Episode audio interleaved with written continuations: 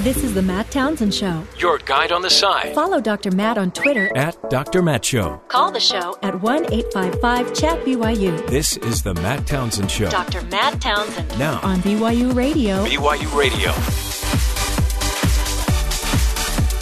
Top of the morning to you. Good morning, everybody. Welcome to the Matt Townsend Show.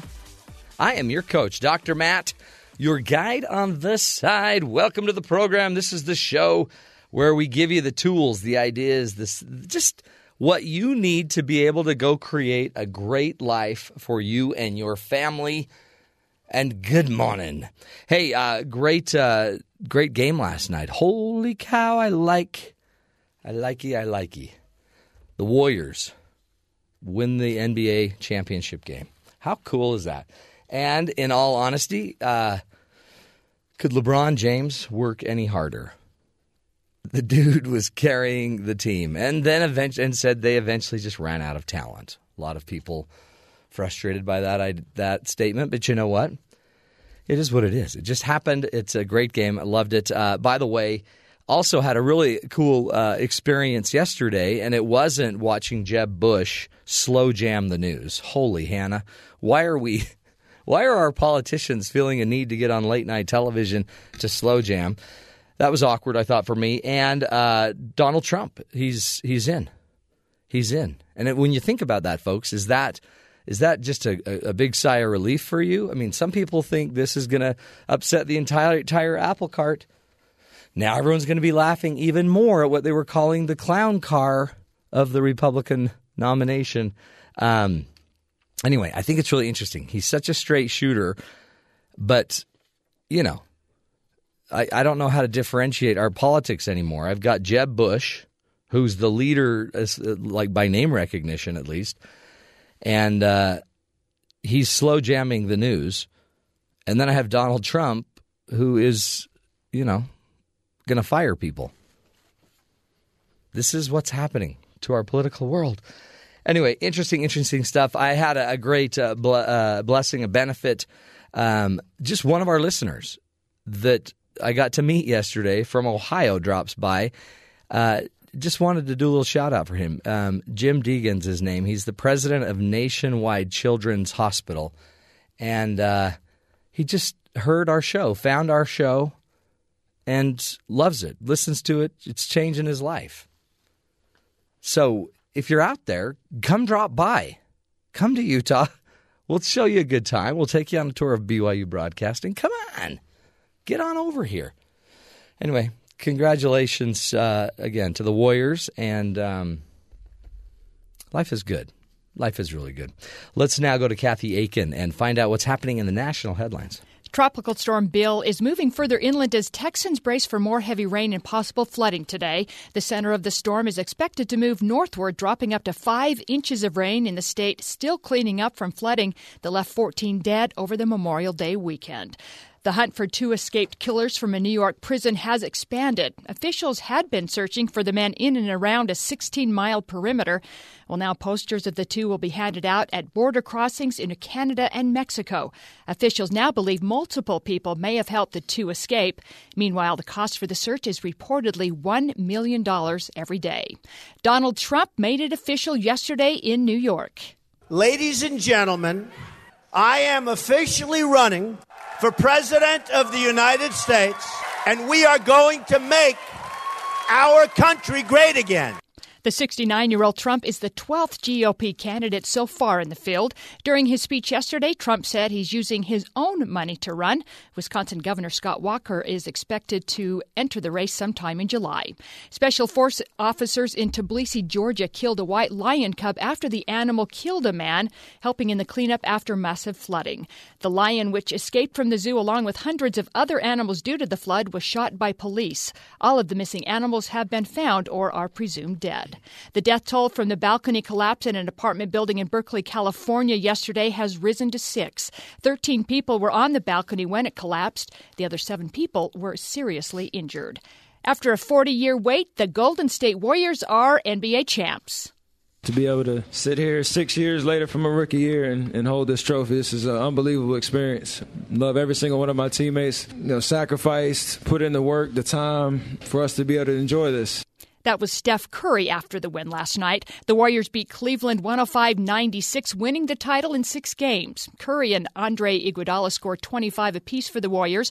LeBron James fell one assist short of another triple double. He just couldn't do it all. Iguodala was named MVP. He was the first player named MVP of the finals who didn't start a single game in the regular season. In Women's World Cup action yesterday, the U.S. defeated Nigeria 1 0 thanks to a late first half goal by Abby Wambach. Her 14th World Cup goal in her career. The win gave the U.S. a first place finish in its group. And Matt, a new Netflix poll reveals that 85% of dads, Yes. which you are, think it's very important to share their favorite childhood cartoons with their own Oh, kids. Did you do that? Yeah. Now- I, I never did. Didn't you? Well, uh, did I? Mine were just naturally watching a lot. I mean, those are all these cartoons are coming back. They're coming back. They're hip. I tried to get my kids to watch like the Brady Bunch, and Uh, yeah.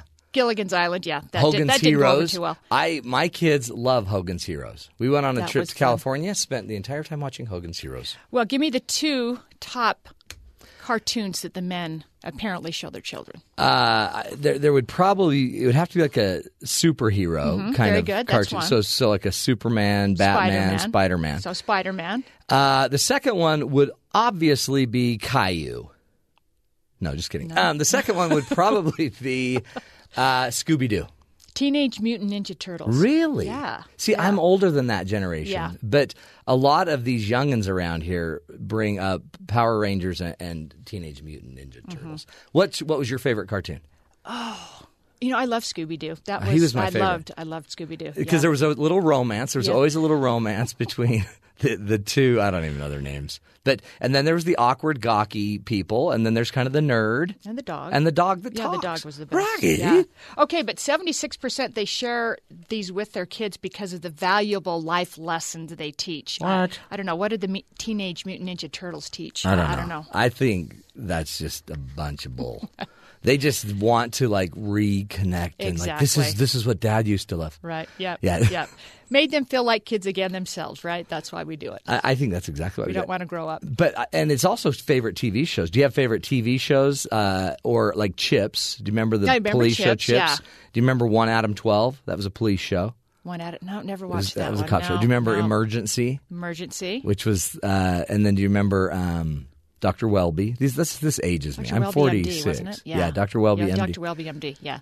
No, I liked, you know, Happy Days, Laverne and Shirley. Yes, yes. That goes way back, doesn't it? The That's Fonz. Scary. Yeah. Oh, by the way, I just met a guy named Alfonso. Alfonso. Did he go by Fonz? Uh, I didn't dare call. You didn't him dare that. call that. Didn't have the leather Like, are you the on. Fonz?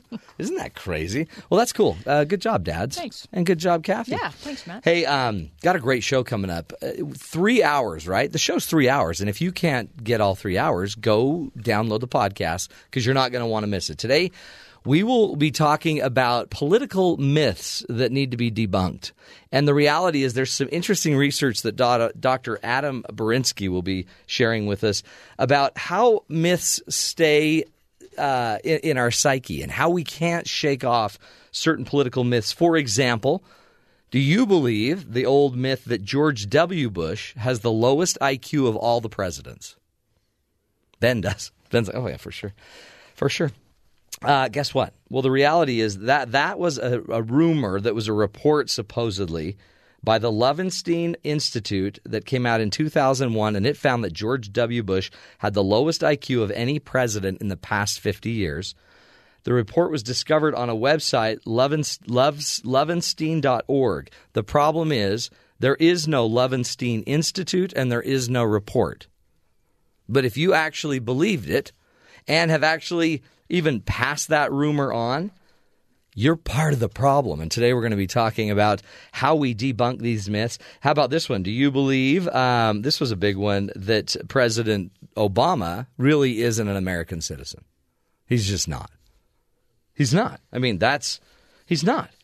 But CNN has investigated these claims by the birthers who say that the nation's 44th president was not born in America and thus not eligible to be president. And uh, the Obama team and state of Hawaii released a certification of live birth that the documents that documents the president's birth on August 4th, 1961 in Honolulu. Well, yeah, but I mean, did you see the birth certificate? So there goes the myth. We're going to be blowing up, uh, not blowing them up really, but showing you why psychologically you're so prone to believe a myth. How about this one? Have you ever heard this one? Do you believe that women use more words in a day than men? Do women speak more words? Well, forever we've heard the study that says women use 21,000 words a day, men use 7,000. And everyone's like, oh, yeah, that makes total sense. Sad truth, however, uh, the research shows that men and women use virtually the exact same amount of words. We use them a little differently. We use them at different times. We might use them in different ways, but we use virtually the the exact same amount of words. In fact, in the study, uh, the study shows that uh, women, men actually ended up being in the study the the person that used the most words happened to be a man, and the person that used the least words happened to be a man we're we're very much the same, except you might believe women use 21,000 words and men use about a third of those words, that amount of words. They're all myths, folks. And today we'll be talking about psychologically why you might choose to believe a myth even if it's been debunked and proven wrong.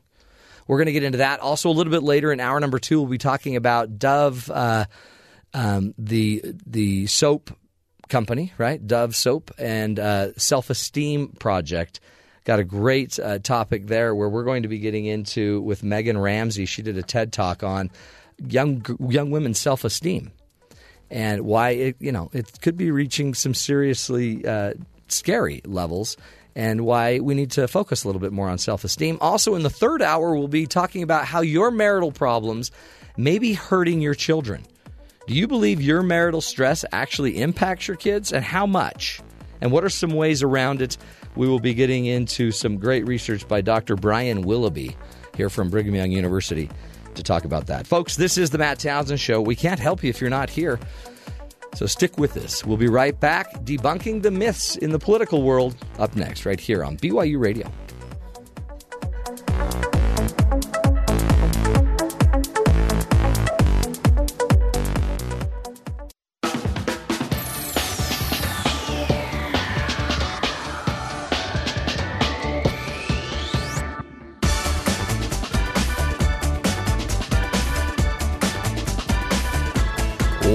Welcome back, friends, to the Matt Townsend Show. You know, here's here's a little gut check for you. Do do you do you believe the stories about climate change on either side of the argument? Have you ever heard that it's just a big lie conjured up by scientists, and they've always been wrong? Have you do you, do you buy the myth that uh, genetically modified foods are slowly warping and changing and breaking humans, weakening us. It's the government's plot to. Do you buy that? Do you believe half of what you hear in these political races? There's a lot of myths that go out there and, and are out there that, that I guess need to be debunked. But did you know that even in the debunking, you may actually just be solidifying the myth? And so some might even choose not to try to debunk certain things because you're only going to give it more energy or more play. We we wanted to, especially as we're getting into this political season where, you know, now you have Donald Trump in there who who really is a straight shooter in a way, even if he's just throwing a lot of myths out there. He's going to say stuff like it is, and you might believe him just because he believes himself. We wanted to go to the pros that could help us with this. Dr. Adam Berinsky is joining us. And uh, he is a professor of political science at MIT and is the author of the book um, Silent Voices Public Opinion and P- Political Participation in America. He also wrote a book in 2009 called Time of War Understanding Public Opinion from World War II and has uh, just recently completed a study called Rumors, Truths, and Reality a study of political misinformation. He's here today to help us understand a little bit better about the about the myths that take place in our political world and just in life in general, and uh, and some of the research he's found out about that. Dr. Berinsky, welcome to the program. Great. Thanks for having me. So good to have you and uh, help us with this. So, I mean, it seems like myths are going to be inevitable. Is there really, what's the big deal with them? Why, if it's a myth and it's debunked, why hasn't it, why doesn't it just go away? Mm-hmm. I mean, a lot of it is just how people think about uh, things like political rumors, urban legends. Um, there's sort of a, a whole class of things that are really the same thing. So even if you tell people it's not true, um, it's very hard for them to to to continue to believe that it's not true, uh, even if you present them facts. So you can think about lots of examples throughout history. You know, things recently, Obama's birth certificate. Yeah. Um, he released a birth certificate. Uh, critics were not happy with that. He released the long form birth certificate. Um, you know, in the short term, it had the effect of reducing the number of people who thought that he wasn't a citizen, but then over time it bounced back. And you can see this, you know, going back to the JFK assassination. Yeah. Uh, all throughout American history, um, you've seen that kind of that these rumors and myths circulate and are very hard to debunk.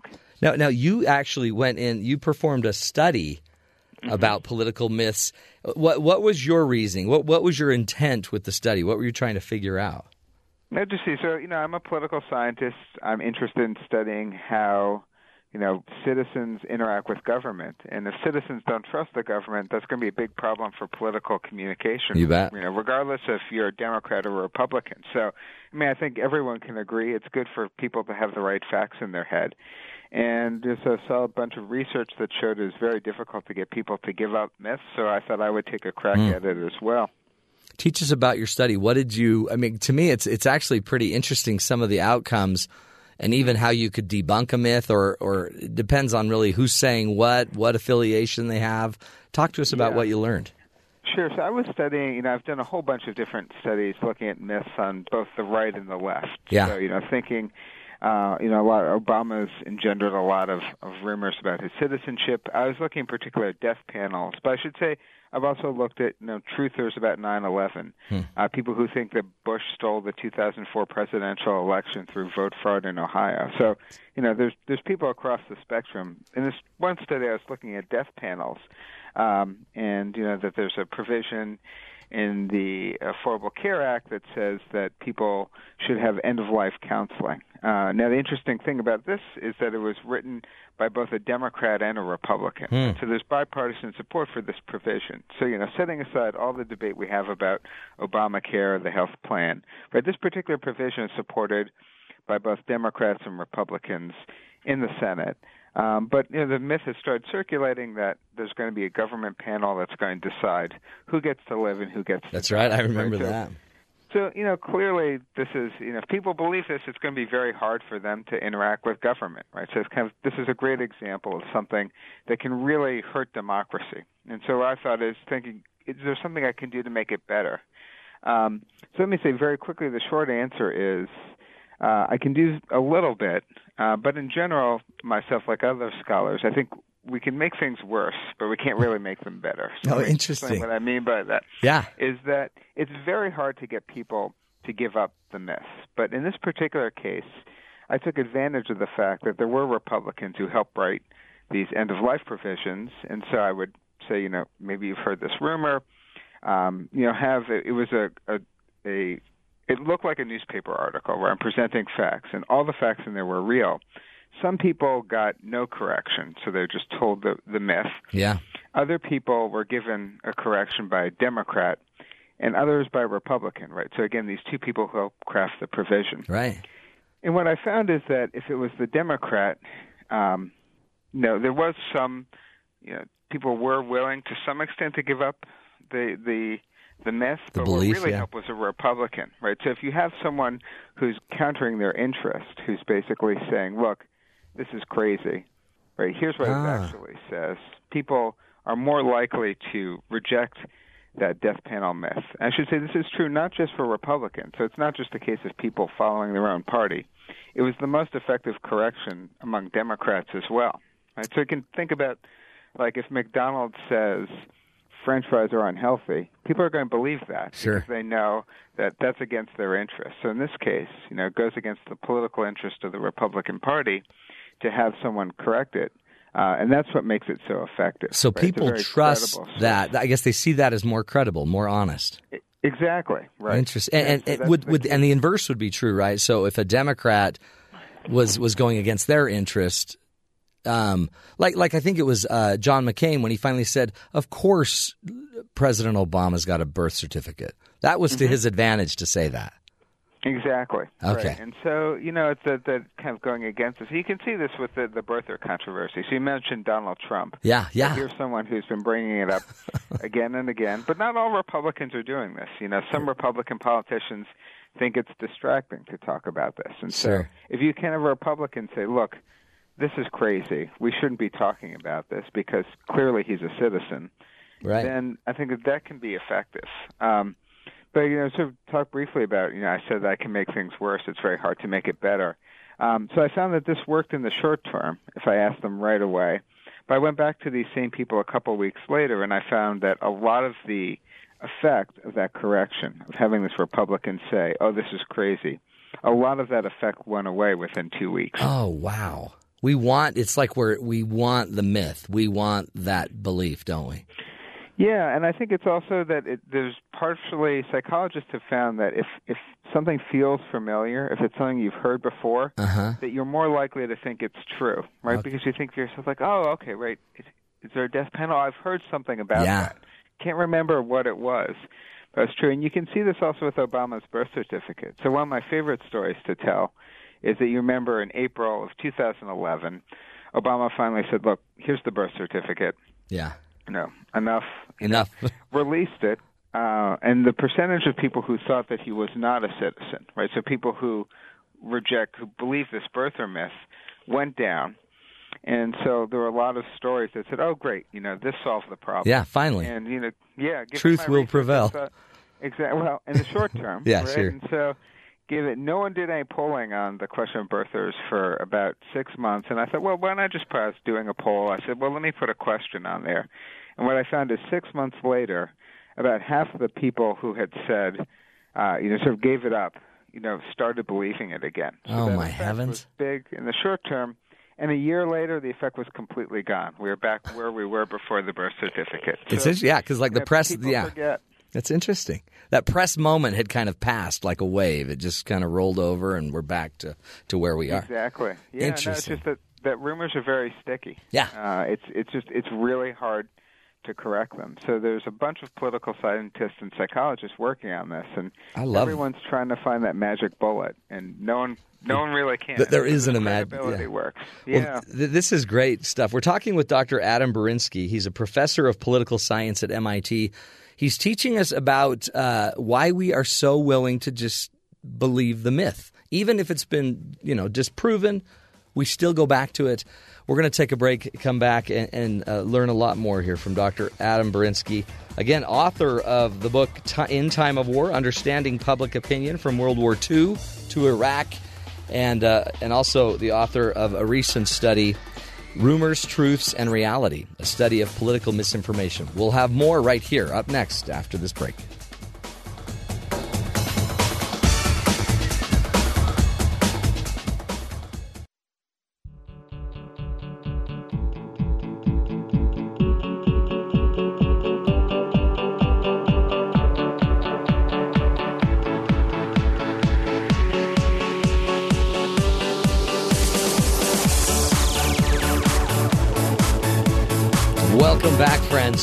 To the Matt Townsend Show.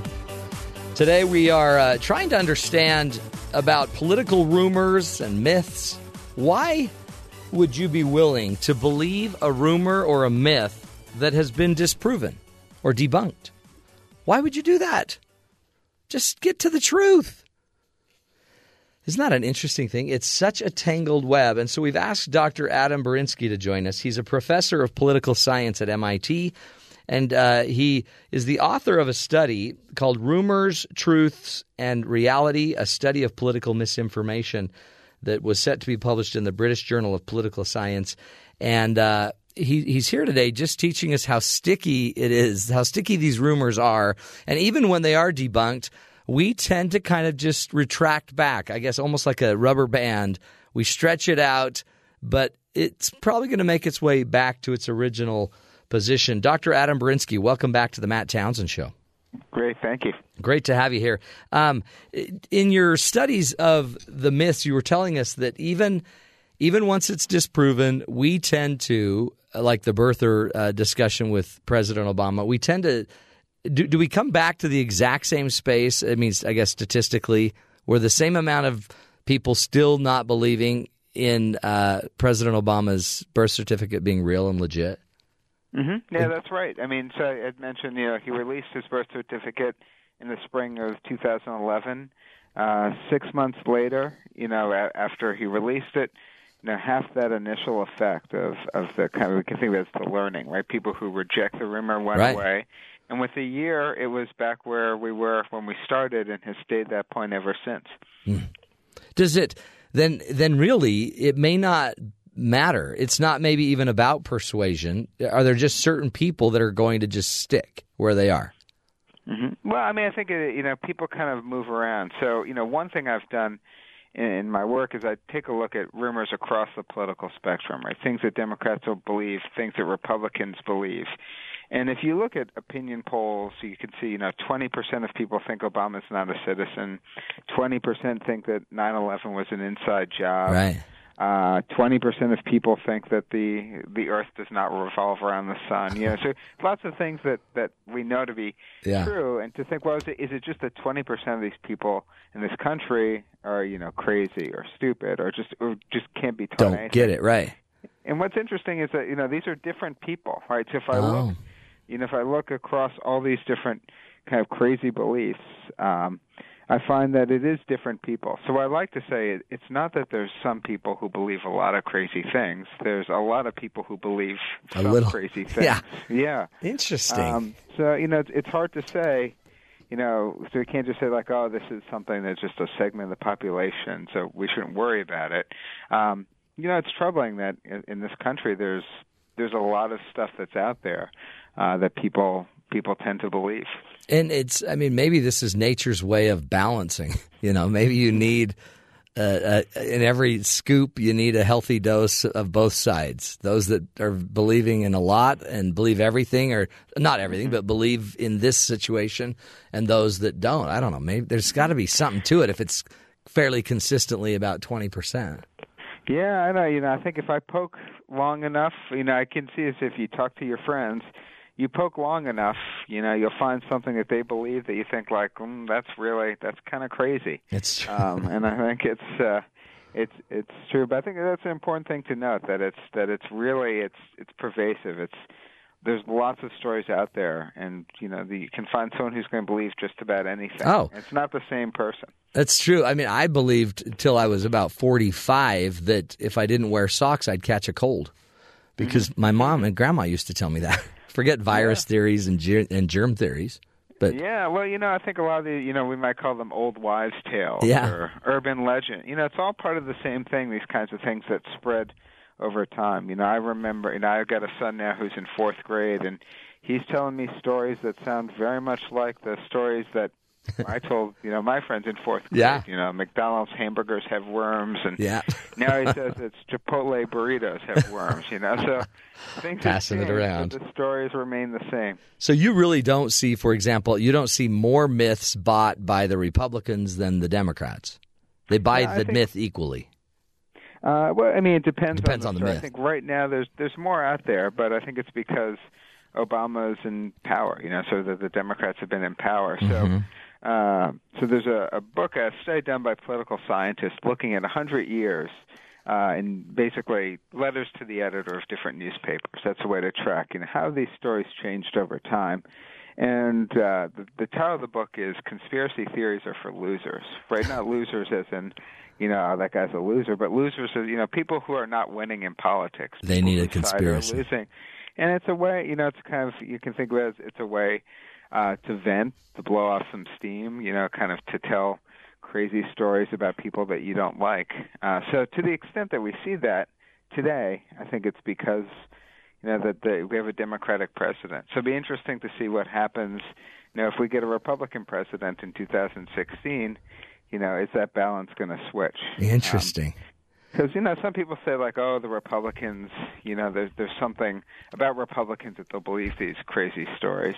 Um, now, I think that the one piece of truth to that, though, is thinking about how Republican politicians have talked about these rumors, right? So, you know, you got someone like Donald Trump who said, "Oh, you know, he's not a citizen." yeah. Um, that's one extreme. You know, the other extreme is you just people who say, "are like, oh, this this story's completely crazy," but you got people in the middle who say like, "Well, you know, I don't believe this, but everyone's entitled to their own opinion." You can think about that kind. I call that a soft correction. A soft correct. He's not. Yeah, he's Yeah. not. He's not going to play the game, but he's not also fighting against it. Exactly, and I think that that that's been true. That you see more Republican politicians doing that than Democratic politicians today. Uh-huh. Um, so maybe there's something to that. But you know, again, flip things around. If we got a Republican Congress, a Republican Senate, and a Republican president, you know, I think the Democrats might Oh, yeah. telling stories as well. It's interesting. Um, again, we're talking with Dr. Adam Berinsky from MIT. But Adam, if you were if you were advising a, a presidential candidate, it, I guess it sounds like statistically it's in their best interest to to debunk uh, myths, to kind of fight against them, especially if they're they're myths that would show that that how, how did you put it that are not in their that would have been in their favor, but they're blowing up a myth that that's to yeah, their advantage. The, the tricky thing though is finding a way to work, and I said, you know, I think if you can find people who have credibility, so Republicans debunking myths about Democrats, Yeah. uh, and I think that you know, if I were a Democratic politician, I'd be finding those quotes and playing those up. You know, Uh-huh. I wouldn't directly say. Oh, this is wrong. Because you're not going to convince someone who's not inclined to listen to you. the true. trick is find someone who's going to listen to you and really hone on them. And I think that there's some potential there. Well, this is why people probably have this, such an inherent distrust of this entire system, because there are myths, and and I mean, a lot of say anything, right? Uh, You know, Senator Reid threw down the gauntlet on uh, Mitt Romney about his taxes, and then we find out years later that it was all a lie or whatever. And it's like, who do we trust? I, I guess are you noticing trust is dropping? No, I mean trust has been pretty low in in the United States for a long time. Okay. Trust of government. Um, but you know, I mean, you know, one thing I always point out is, you know, Watergate was a conspiracy theory until it turned out to be true. That's right? true, so huh? There is some Till you have the data. basis in this. Yeah, no, so it's you know I'm pr- pretty confident the things that I'm talking about. You know, Obama not being a citizen, the death panel. There's things you can point to to say you know any kind of there's a reasonable standard of evidence for this to be true. Um, but you know the counter can always be you know the people who believe this is saying well everyone said that Watergate was crazy until it turned out not to be true.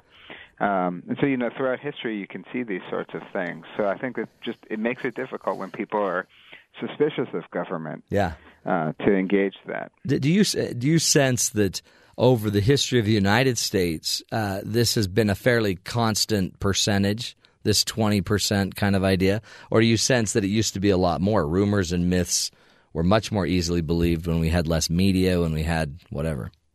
Yeah, I mean, it's hard to say. You know, I can think it, it cuts both ways. Um, you know that it's it's easier to to spread myths today. So I I grew up in New York City in the 1970s and 80s, and I remember there was a, a rumor going around that the CIA had created AIDS in a laboratory Yeah. to destroy the inner city. And I remember, you know, the way that was spread, that there were posters on the sides of construction sites, right? And so that's a pretty low tech way of doing that. Yeah. Today, you know, I can just click on the internet, I can find a chat room or I can find a blog where people are talking about it. So, you know, I think it's it's there's more information debunking, but there's also it's much easier to spread these kind of rumors to a wide audience today. That's So people might not even been aware of the rumor 20 years ago. right. You know, you could say like, "Oh, that sounds familiar," because you can, you know, whatever rumor you find, you can find a website that's going to list a hundred reasons why it's true. Do, do you do you sense um, the the myth and our believability, our believing in a myth is tied to just kind of inherent prejudice as well?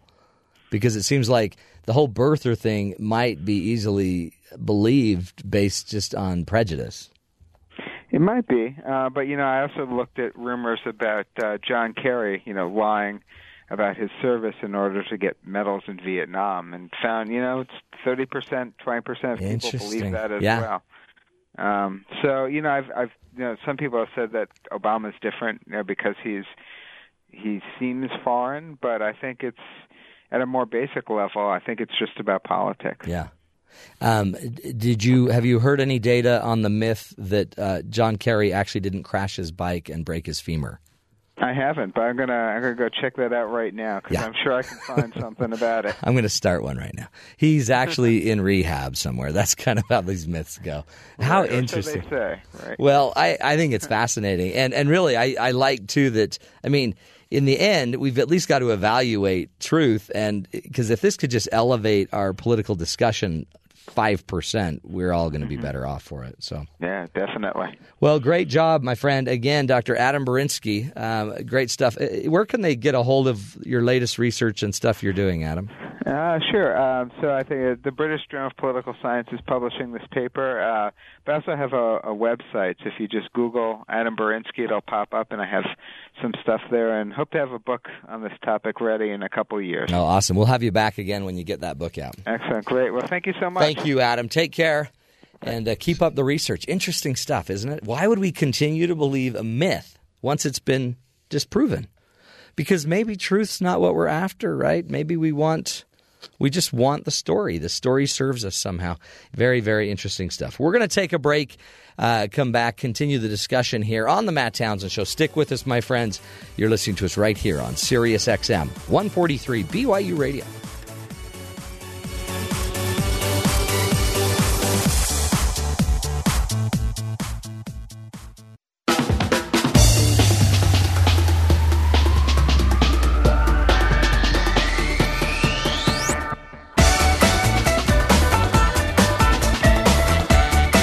Welcome back, friends, to the Matt Townsend Show.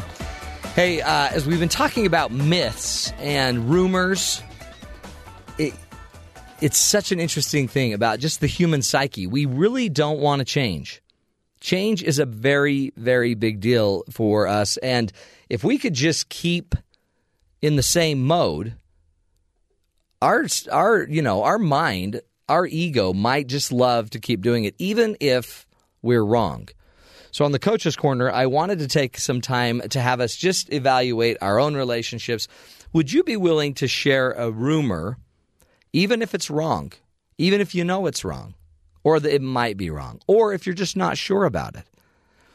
It's an interesting little thing or dilemma that I see in our human relationships. Sometimes we don't care if it's factual. We want the story to be there. We need the story to be there because it's going to help us perpetuate that end result we need. So when it comes down to it, um, we we probably ought to be very careful with each other, with our spouses, with our friends, with our neighbors in spreading a rumor, a gossip, a myth, a story that we don't know. And even when we know it, we might not want to spread it because spreading a rumor is probably a sign that you're trying to somehow seek an advantage. And usually if you think about it, a rumor or a gossip or a myth, those are all those are negative things, right? We don't tell a positive rumor or a positive story or a positive gossip. It tends to be negative. It tends to be so and so did this, they made this mistake, and we share it. Whenever you're about to share that information that you're not fully convinced is accurate, you might want to look at yourself and ask, why am I doing this? Why am I willing to keep saying stuff that isn't necessarily true? There is, um, remember, who you are speaks so loudly that it's going to impact the ability for other people to hear you, meaning your integrity, your character is so uh, important that it probably carries the messages that you're saying more than actually what you're saying. So, one of the downsides of believing myths, not only are you uninformed or misinformed, but you also go on in spreading misinformation to others, which keeps certain lies, certain prejudice, certain beliefs in play. One of the most powerful things I think you can do to grow character, to grow trustworthiness with the people around you, is just be willing to not spread the rumors. Make a rule in your mind that the rumors and the gossip stops with you. I'm not going to share that. I'm not going to share the story. It's interesting in my own profession when I uh, talk to a lot of people, I get a lot of information, a lot of inside kind of information in relationships. And um, there's always an opportunity if I wanted to to share it. But not only would it break a confidence, but I don't want to be the one that's known for that. I don't want to be the one that's known for sharing that information. And I found it actually does much better for my own reputation and for my own, actually, it's just sense of confidence that I'm not sharing these stories. It's just better. It's better for the relationship. It's better for everyone. And communication is always going to be about trustworthiness. Who you are speaks so loudly, I can't hear the words you're saying. Your character will always precede your communication, which means you can't communicate at a higher level than you have the character to deliver it. If you don't have the integrity to say something, you can't say it. You just can't say it. Right? I mean, it's just think of whatever politician that's had a sex scandal. They're not the one to be talking about morality. So the minute they've had a sex scandal, they immediately have to give up the moral front ground on, uh, you know, chastity, morality. They can't. They don't have the power. And I think that's if you want power with people, don't just assume it's your position, don't just assume it's your title. It's not being a senator, it's being a senator that people will actually listen to, people will actually trust. And there's two things I teach that are a big part of, I believe, somebody being trustworthy. They got to have the character to deliver, they got to have the integrity, the history, they've got to have, you know, the path that they've lived, they've got to have insight on it. They've got to have that power. They also have to have the competency to actually do it. So we can believe the myths all we want. We can believe uh, just the lies all we want. But in the end, it's going to come out in the wash. People aren't going to trust you. Now, what's weird is 30 or 40 years ago, that mattered a ton. But now it seems like, even in our own presidency elections, trust isn't as big of a deal. We always throw out these numbers about the trustability or trust that the people have in certain leaders, and yet we vote for them. So I think a lot of people are actually now starting to separate. I don't need to trust you as long as you're competent. I don't need to trust your character as long as you've got competency. But to me, that's ludicrous, right? We've got to trust our doctor's character that they're actually going to show up for the surgery that day, that they're actually going to do the surgery they say they're going to do, that I actually need the surgery because they said I did. And I've got to trust that you're competent, that you're not going to leave a scalpel in me. Two things are essential in every communication your character has to be there and it will precede you, and your competency has to deliver on the message. Now, if you want power with people, don't take the myth. Start noticing what you're believing. When you hear something that's too extreme to believe, don't believe it. Trust your gut on that. If it's too good to believe, don't believe it. I was in Mexico and they would schmooze me so much to sell me a trinket, a keychain. Hey, brother, are you a Christian? I'm a Christian. I believe in God. They're schmoozing me. I have no idea, but my gut's like, eh, eh, get away, get away. Don't trust this. Don't trust this. Now, it's a $1 trinket. But when it comes to your marriage, when it comes to your relationships, don't be somebody that spreads the myth. Don't be somebody that spreads the rumor. Don't be somebody that spreads the gossip. I just wouldn't do it. In the end, people will trust you far more for what you won't do than you just jumping in. It might buy you a little, like, you know, good will from a bunch of people around you that like spreading gossip, but I'd just abstain. I might even take a position like, guys, let's not talk about her. I'd hate to know that when I'm not here, you guys are talking about me this way. Just don't participate. It's a really powerful thing. And um, sometimes sticking up for the, the person that is the the butt of the joke or the you know the the poor person that's being beat down by the myth, stick up for those people. In the end, it'll grow character. Sure, it'd be easier to gang on and you know just pile on, but the reality is your character is going to matter. And it matters today because how I grow character today determines who's going to believe me tomorrow. Do you buy it? Fairly basic stuff. Man, I wish our politicians would buy it. Um, more importantly, I wish the people voting for the politicians would buy it. That's you, my friends. We're going to take a break. Hour number one, my friends. It's in the can. Saved. Go look us up as podcast, forward it on to the people you love and care about. We'll be back next hour. More ideas, more tools to help you find the good in the world. This is the Matt Townsend Show on BYU Radio.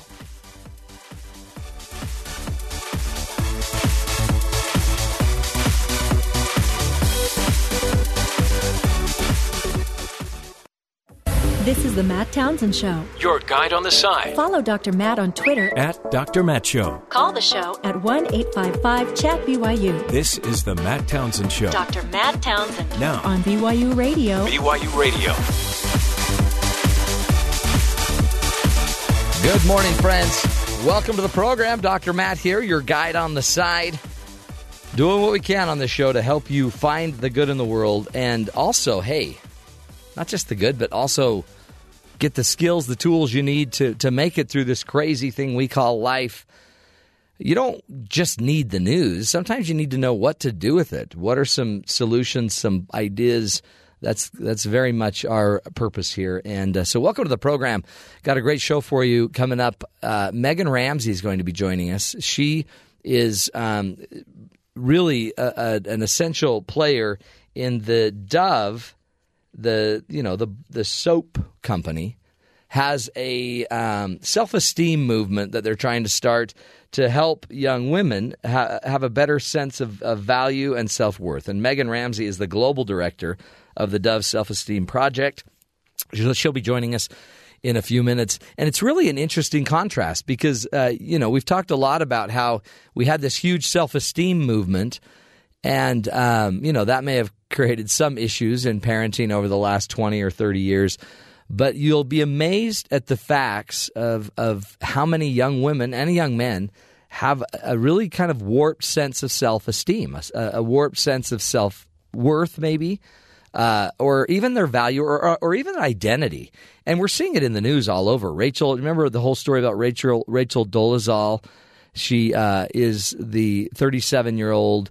Um, woman that that affiliates. She she seems she says she relates to being black. She pretended, I guess, to be a black woman. Was uh, in the uh, Spokane, Washington chapter of the NAACP, and um, really is feels kind of she feels black. Her parents say, well, she's white, but whatever the story is. We want to affiliate with. We want to be accepted. We want to somehow belong, right, to to certain groups and to certain um, just to certain identities. And so the interesting thing that each one of us are battling, and I think we're going to get into this with uh, Meaghan Ramsey a little bit later. Just we want to belong. We want to know we're valued, and it's going to impact us.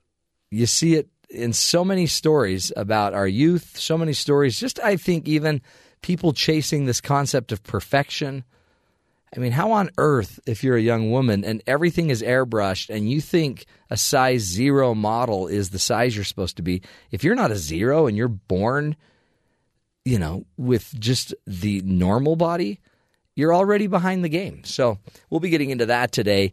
You be thinking about it as well. Uh, you can text us at Dr. Matt Show and uh, on. Um, on Twitter. I mean, tweet us at the doctor at Dr. Matt Show. I'd love to hear your ideas, your thoughts on that.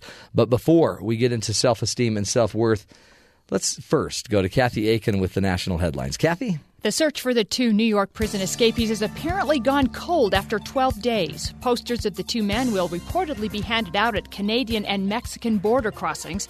And according to NBC News, officials had asked for a full lockdown in search of the prison a week before the two men escaped, but the request was denied. The search was requested after a fight broke out in one of the prison yards on May 31st.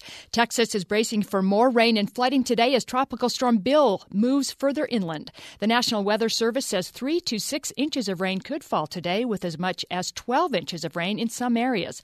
The Lone Star State had its wettest month ever in May, with floods that killed 20 people and destroyed dozens of homes. A sack filled with homemade bombs in an abandoned Boko Haram camp in Nigeria exploded, killing 63 people. Local militia reportedly found the bag in a northeast region of the country. When residents gathered to examine the bag, it exploded. Boko Haram remains responsible for several acts of terrorism in the area as thousands of refugees continue to flee. The 16 year old boy who was attacked by a shark at a North Carolina beach is now speaking out. I was just in about waist deep water, I would say. Just kind of hit my arm, and it was that was the first I saw it was when it was biting up my left arm. Kind of got that off eventually, and I got out of the water with the help of my cousin. Hunter Treschl lost his arm, his left arm, in the attack. A 12 year old girl lost part of her left arm in a similar attack just an hour before Treschl's and about two miles away. They don't know if the same shark is involved in both attacks. After a four decade drought, the Golden State Warriors are the NBA champions. Steph Curry and Andre Iguodala scored 25 points each to help Golden State win in six games. Iguodala was MVP. I'm not surprised because I'm that confident in my game. I'm, I'm, I'm too hard on myself most of the time. I, I, was just happy with winning the ring. Like I didn't really care about anything else. This is just a plus. LeBron James, who basically carried the Cavs throughout the series, finished with 32 points, 18 rebounds, and nine assists in the loss. James is now two and four in NBA Finals. Yesterday in New York, 69-year-old Donald Trump announced his candidacy for president, saying he'll put more people back to work. The greatest social program is a job. I will be the greatest jobs president that God ever created. I tell you that. The real estate billionaire is the 12th GOP candidate to enter the race. And Matt, did you hear who Trump said would be a good running mate? Yes, Oprah. Oprah Winfrey, two billionaires, you know? Yeah, you know, it's interesting. In. I wonder what Oprah thought about that. Because I think Oprah would rather be the president. Well, apparently he said the same thing back in 1999 when he was Did teasing he? Yeah. everybody again, uh-huh. and Oprah said, "Yeah, no thanks." and the fact that she, you know, endorsed Obama the last two elections, I don't think they'd be a good pair. I don't think we're going there. It's such an interesting, interesting dynamic because here we're going to be talking about self-esteem. Who has more self-esteem, even real or not, than Donald Trump? Well, definitely from the out side, he seems very confident. Don't you wonder if he's really actually that confident? I mean, he sits there and he says, really "I will be the greatest jobs president that God, God has ever ever created." created." That's arrogance. I mean, the minute you're invoking God, that's a whole different game. But you know, I think politicians, every politician has a huge ego. I do. His is, his is you almost large. have to, in a way, just to be willing to go through that nightmare. Oh, Right? You have to have very thick skin. I mean, it's tough stuff. Hey, uh, what's your take on this on young women and self esteem? It's got to be so hard. You know, I feel badly for young women because the media, the magazines, and everything portray them as if they aren't, like you Yeah. said, the zero. Wow, they're heavy. You I know, mean, that's who's really a bad. zero? I mean, that's just like, I mean, I'm a zero. Let's not get me wrong. But that's a hard thing, and I'm not even airbrushed. but I should be. But it's you know, just that's, hard. That's, that the whole fallacy is so many of these pictures there are airbrushed, Yeah, and yeah. so these girls are assuming this is reality. This is what I need to be. It's, I think it's really unfortunate. I can't wait to hear this interview. And they also have great. all of these women, these young girls get online and they send a picture of themselves and then they say, Am I pretty? And then they get people responding Mm. to, Yeah, you're pretty. Ah, yeah, your hair's. da- da- da." And you're going to get your feedback for your identity from a bunch of people that don't even know you. Oh, tough stuff. Yeah, that is. I can't wait for the interview. This will Well, be great. thanks uh, for the news too, Kathy. Good stuff. We are, are going to take a break. When we come back, we'll be uh, meeting and talking with Meaghan Ramsey. You really ought to go to YouTube, look up Meaghan Ramsey, and and watch this. Her her. Uh, it's really. It's it's kind of sad. It's a it's a TED talk, but she's talking about the reality that these young women and by the way young men are facing when it comes to self-esteem and self-worth and uh, you got to watch out what you're talking how you're talking to yourself and what you're saying to yourself. You're not ugly. It's a tough battle. We'll be talking about it up next with Matt, meaghan ramsey right here on the matt townsend show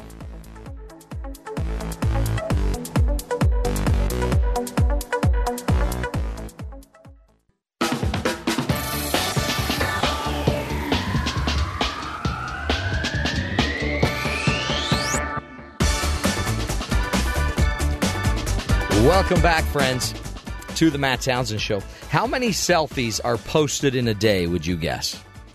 Well, according to an estimate in 2014 by Google, over 93 million selfies are taken per day, which amazes me because I personally take three or 400 and post them all.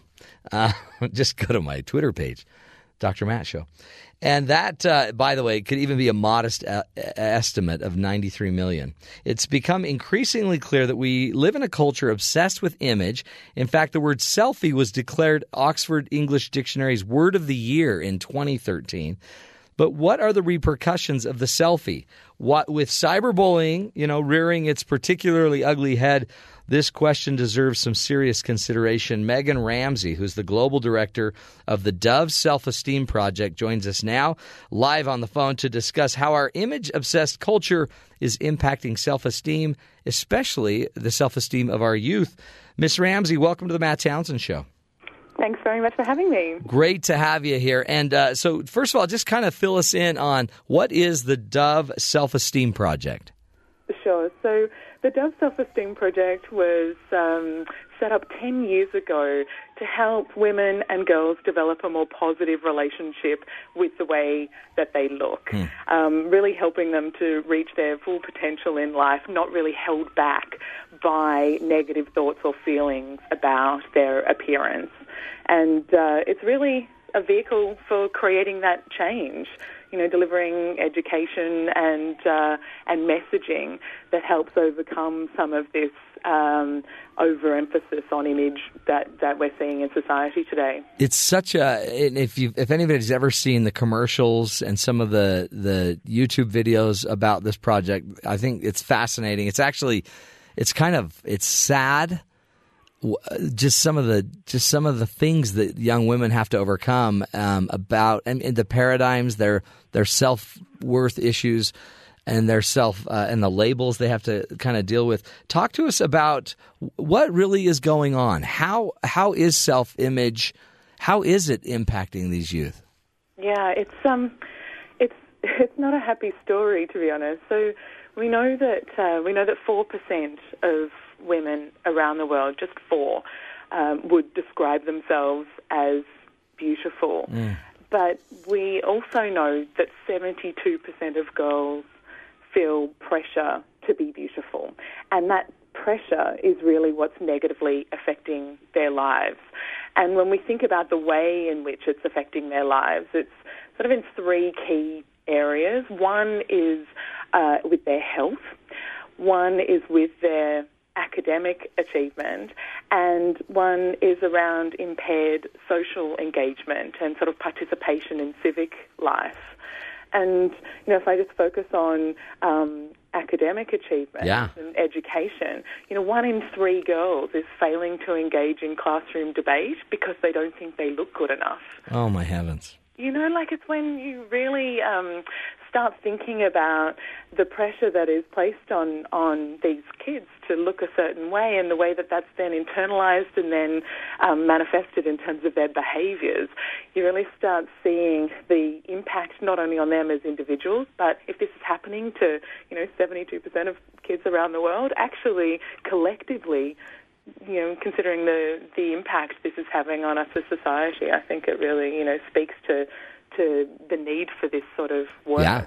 They're not even sharing. They just because of their image, their look, they they don't feel beautiful enough. They won't share their voice. They hide their voice. Exactly. Exactly. And if you don't share your voice, you can't find your voice, right? You don't ever find your voice. No, and you don't have that constant um, um, confidence building um, impact of, you know, you shared your voice one day and then it went well, so then you have more confidence to share it the next day mm-hmm. and then the next day and the next day. But if you don't do it in the first place, then you don't ever really get on that ladder building that confidence and, and the opportunity to then develop into, you know, the kind of human that you want to be. I think that's what it all really comes down to is um, is developing sort of a balanced sense of self and being confident in just being who you are as an individual. And when we place too much importance on your appearance, actually that comes at the expense of all of the other aspects of, of ourselves. And, you know, when I say all of the other aspects of ourselves, this is sort of everything from the individual to the way in which we engage with others. So not just our, our health and our, um, our sort of mental well-being, but also our relationships and um, the physical abilities that we develop through sports and, um, and hobbies and so on. And, and as we said as well, our education and academic success not to mention workplace. yeah, uh, it's it's really telling too because here in the United States, we you know we have a we have Hillary Clinton running for president, possibly the first female president of the United States, and that's such a powerful, you know, iconic concept. Uh, women finally leaders in in U.S. government, except. 80% of women in one of the studies you guys have talked about, 80% of women agree that every woman has something about her that is beautiful, but do not see their own beauty. So one thing is to have a president that's a female. It's another thing to actually have the average female believing in her own self. Yeah, that's right. I mean, there's a couple of things going on there, though, isn't there? Because I think there's uh, one thing is the importance of, of representation and having role models out there. Yeah. So to hear the voice, yeah, in positions of leadership, but not only leadership. You know, seeing women in in all sorts of different roles, whether they're leaders or not leaders, but just fulfilling roles in um, in society, right? Um, whichever they wish to, um, is really really important to show the diversity of what's possible, and not just for girls but for boys as well. You so bet. diversity, you know, is really really important, um, and and that's critical for sure. Um, and we then, you know, the other side of what you were just speaking about is this need for us to internalize our own self worth and place value on ourselves that is beyond just the way that we look. And I think demonstrating um, this diversity in role models and so on, having women in the public eye that are celebrated for all that they do and the efforts that they make and so on, and not just because of what outfit they're wearing or what their haircut is or yeah. any of that sort of thing, actually celebrated for the role that they're playing, um, really helps girls and boys develop that sort of sense that you are valued for more than what you look like. That's so true, right? That and does do you sense just technology? I mean, the concept of a selfie and I've watched in your you in your um, TED talk uh, the images of these women, these young women, putting their picture out there on the internet and then asking, "Am I beautiful?" And then allowing and then having the feedback of other people helping to kind of sculpt their sense of their identity. Is technology helping this, hurting it? What, what's your take on that? Uh, I really don't think we can blame technology right. personally. Technology is just a vehicle for us to communicate with one another and express ourselves um, digitally or, you know, in a non-analog sense. And so I feel like um, we really can't be blaming technology. Rather, I think we need to um, think about the way in which we are expressing ourselves and the reasons why we are expressing ourselves in that way. I really don't think it's um, about about the technology per se. Yeah. What technology has provided, though, is a more instantaneous um, uh, access to information and a more um, uh, like more information, you know, the volume of information and how fast it's um, communicated or or um, um, uh, transmitted uh, is is so much greater than it's ever been before in history, and that's part of the part of the challenge is we're still working out as individuals and as society how to process all of this information. Right. And when a lot of this information is so visual, you know, so image heavy, I think um, it's really easy to take things at face value rather than really stopping to question mm-hmm. everything that we're seeing. And I think that's, I mean, that's certainly one of the things that we try and do um, through the Dove Self Esteem Project is really try and help educate kids to become really savvy consumers of the media that they are um, engaging with, but not just more critical in terms of their consumption of media, but savvy and conscious publishers of their own media. Because let's face it, we all have a role to play. We're all, to your point, posting selfies and making comments on other people's social feeds, and you know, like we're all engaging in this, um, whether consciously or, or, or not. Um, we're part of this this world, and, and this world is online as much as it is offline That's these true. days too. So um, I mean, it really yeah. is, I guess, educating the young women and young men that you have a major part in your sculpting of who you are.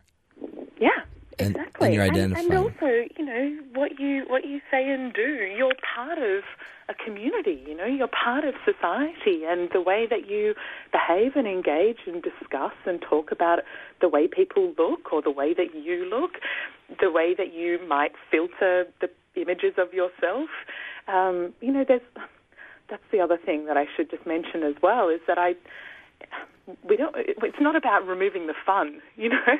Um, Right. There's nothing wrong with playing around with images and um, and having fun with you know experimenting with different looks and different sort of styles and um, creative expression. That's certainly not what we're we're saying, and and um, and I would hate to think that anyone would think that. Um, but actually, it's more about making sure that your reasons for doing that is not to conform to some narrow stereotype that you know you think you have to conform to to to fit in and be liked and be valued by people around you. Yeah. It's What- really about self-expression instead. And, and and two, I love this idea that we, uh, my, I also can help you. If, if I don't buy into those, you know, stereotypes or beliefs, then I make it easier for you not to. And then if I give feedback that's more positive and affirmative, I can impact you. You can impact me. I mean, it's it's really it seems like such a beautiful idea to just educate the power that we all have in influencing each other's self esteem, which it seems like, honestly, is the power of the Dove Self Esteem Project. By the way, we're going to take a break. We're, again, we're going to come back and continue this discussion with Meaghan Ramsey, who is the global director of the Dove Self Esteem Project at Unilever. And if you go to the website selfesteem.dove.us, you can you can see their website, get, gather some of this data and information, but also watch some some great information. Uh, it's it's a it's a powerful movement, empowering our youth to uh, to not just buy the stereotypes and not continue to push the stereotypes. Be different. Make a bigger. Uh, make your own identity. That's a that's a great start. We'll take a break. More on self esteem right here when we come back on the Matt Townsend Show.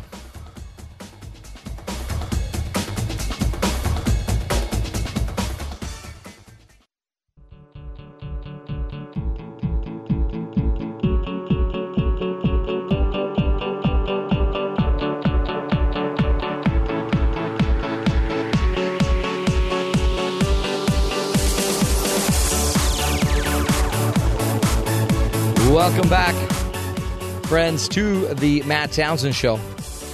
Today we're uh, talking about uh, Dove's self esteem project, why you should see yourself as beautiful.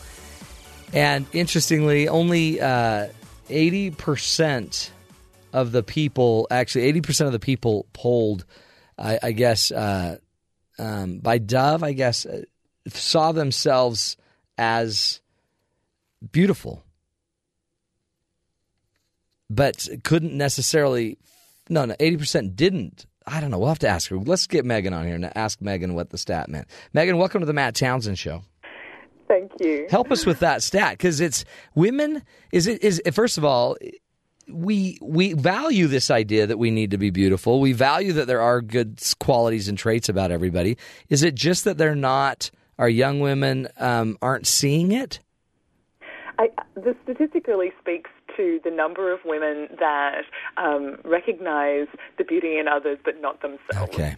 And I think that um, that this is something that many people could could relate to. Certainly, um, eighty percent, as per that statistic. Um, but I think what the Dove Self Esteem Project is trying to do is be really uh, positive in terms of the action that we're taking to address this so that we're not held back Yeah. um, by the way we think we look, you know, from, from being who, who we are in life or achieving what it is that we want to. And if, if there's a great website you've put together, selfesteem.dove.us. Thank you. And uh, I mean, it helps with. It, it, there's so many resources there, and you can go on as a parent, a teacher, a mentor. But it, it also addresses issues like teasing and bullying, growing up, and body image issues. It's not just self esteem, but friends and relationships. Uh, it, in fact, on there, there's a study that's just kind of a running poll that you're taking of who has the biggest influence on your daughter's body celebrities, friends, or parents. And the, the just the stat so far is 66% say it's their friends, 34% say parents, 0% uh, on the poll so far online say celebrities. So this really is it's it's a friend to friend thing, which I could see if you could empower your daughter to to understand some of these ideas and understand where self esteem and value and worth comes from, she she might be able to be a powerful influence with her peers. Absolutely, absolutely. I mean, I love that that really speaks to um, the role that each of us have to play in, in uh, you know, starting to change some of this obsession.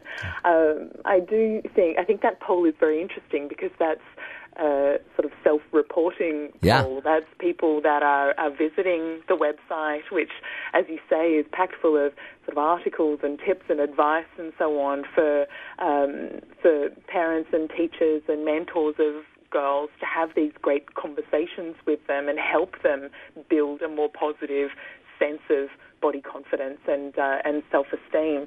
Um, but you know, the research, the more psychological research and, and society-wide research shows that uh, it's really a combination of the role models in our lives, and in particular those that are um, closest to us relationships-wise, so, so our, our parents um, and close female relatives, our peers and, and friendship networks, both on and offline in real life, um, as well as the um, celebrities and role models that are held up to us in society through through the media, and it's that sort of the tripartite, if you like, the three different areas um, that are all um, contributing towards um, the way in which we feel about ourselves. Oh wow, yeah. I mean, talk about that. I mean, I know in your TED talk you mentioned um, these different, I guess, areas of focus for the program. Talk about a few of them. I mean, teasing and bullying. That, that's one of the areas because I guess the the real downside of the self esteem kind of issue is you're probably more prone to get bullied. You're probably more prone to be a bully. Uh, Yeah. it, it's got to impact us in a very big way. Yeah, it's true. I mean, teasing and bullying, if you think, particularly when it relates to appearance, if people are, um, um, are teased, it's largely based on a surface issue. You know, Yeah. Typically the, the first thing people want to criticize is the easiest thing. And if we're really only seeing if it's online teasing and bullying then you're typically looking at an image or um, a short film. And if it's offline you're probably not engaging with that person on a very deep level um, to understand you know um, any broad context, and therefore it's often to do with appearance as well. It's sort of the easy way out, if you like, for a, a, a teaser or a bullier. And so appearance, teasing and, and bullying that is based on appearance, um, can really damage uh, self-esteem.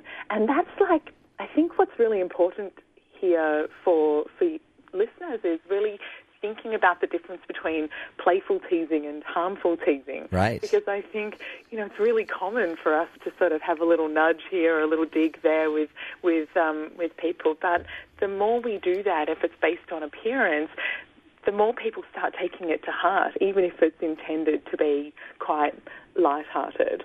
Um, and so, what we really try and do is is um, work so that young people can confidently, you know, decide a course of action when they experience teasing, um, either themselves or when they're bystanders of the teasing of others. Um, that really helps to protect their self-esteem in in the long term. Not to mention avoid, you know, teasing other people um, as well about their appearance. So that's just one of those factors. That is, and that's such a basic. I mean, kids have been teasing other kids forever. And yet, what I love is that we have the ability to take the latest research and to take uh, and, and use the power. I mean, of the media in a way to to empower our children to understand how to respond to the teasing. Forever, you know, just go punch them out. But Right. now it's like let's find a better psychological way to respond and and and actually get you prepared to to be more resilient to teasing or to be more resilient to your body being different. It's not like you're it, it, kind of the old movement of self esteem used to be more like me just telling you you're great. You're great, and just drill that into your head, which may have created some monsters or whatever. But but in the end, you're actually it seems so much more proactive to give them tool sets to handle their differences and deal with reality. Um, have the confidence to be an individual. Yes. So, you know, feeling the pressure to join in with other people who are bullying or teasing, that can be immense. Yeah. You know, that, that pressure to join in, it can be easier to do nothing, to stand by. But, you know, if. Um, uh, if we give kids the confidence to be um, to be themselves and the tools to be able to um, to step in when it's appropriate. Of course, we don't want them to you know um, put their safety at risk or anything like that. But um, if we can do that, then we can start to change some of this behaviour um, more broadly, both in, for individuals as well as um, as collectively. I mean, you know, we've got this research that shows that, you know, although many children would like to intervene in these situations, very few actually do so. So Oh. if ah. we can help them to do so, then then we we will. Yeah, because we hear the news stories of the bullying and the, and then to know that somebody in the group would like to step out and but they don't have the tools, they don't know how to do it, and and they're really there is an art to it and there is a danger to it. So it's these are conversations, and I could see that just on the website.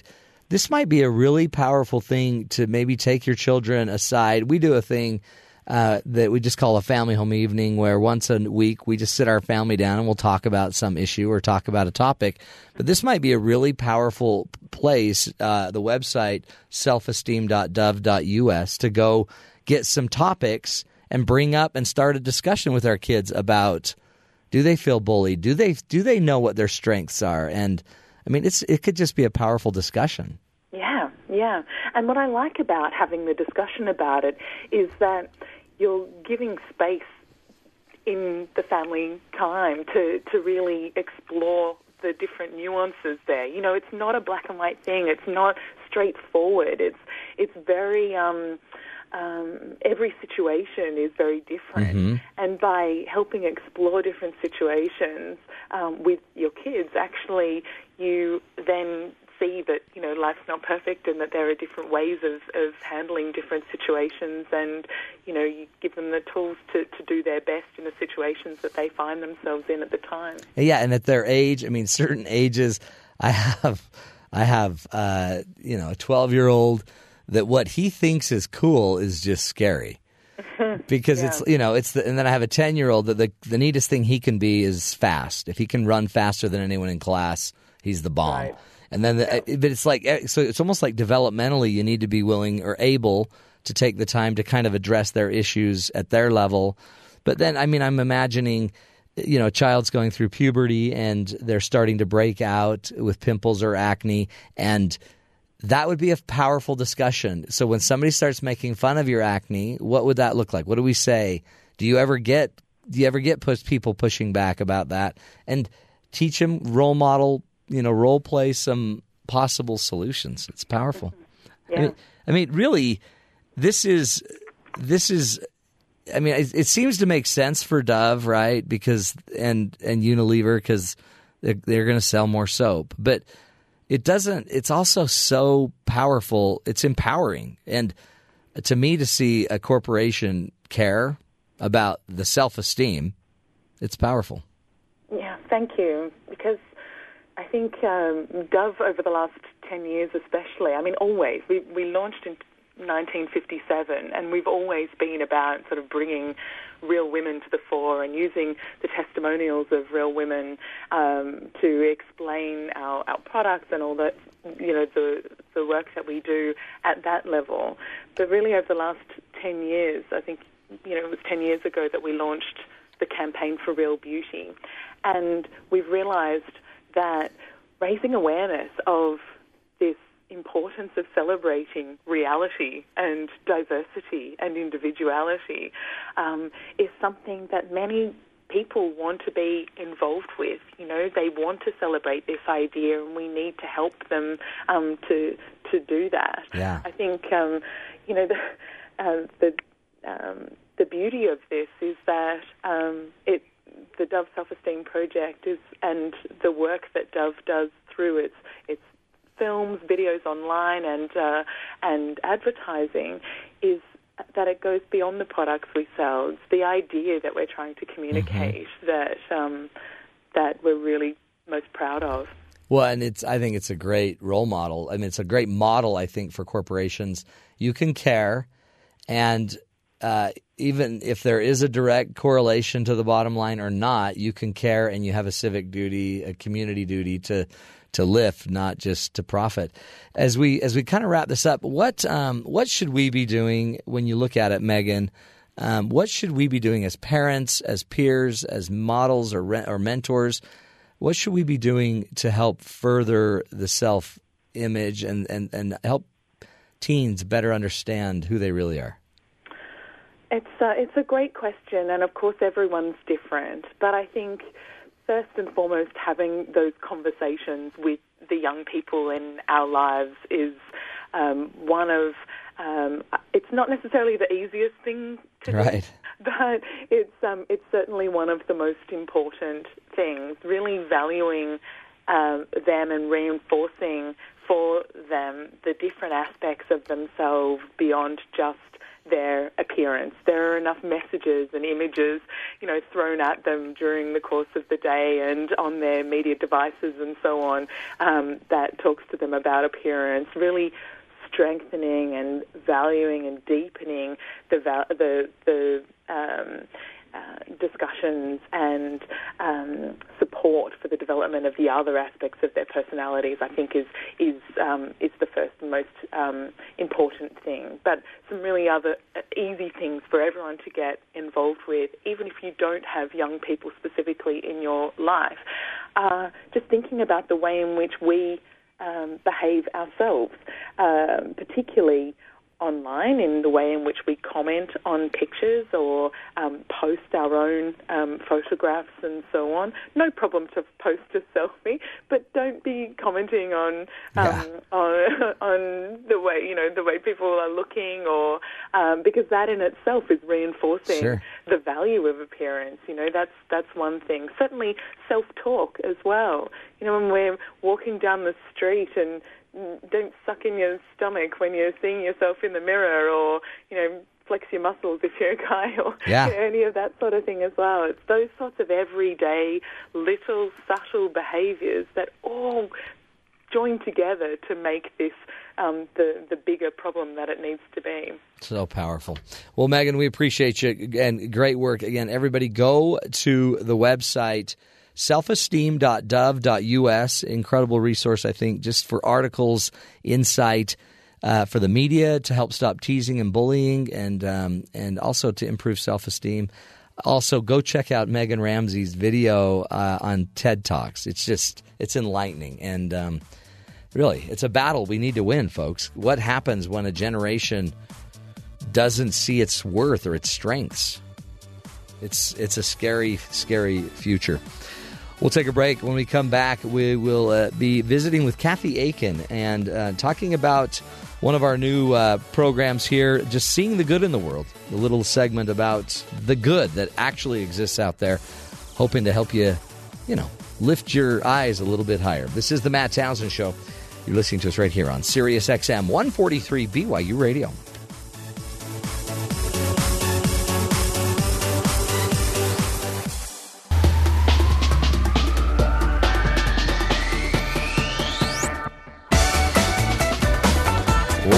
Welcome back, friends. One of the goals of this program is to help you, you know, see the role models you need to see, see good examples. We could talk about the bad news all day long, but the reality is, I believe there's significantly more good news going on. We just don't always see the good in the world. So, helping us to see it, Kathy Akin. How are you, friend?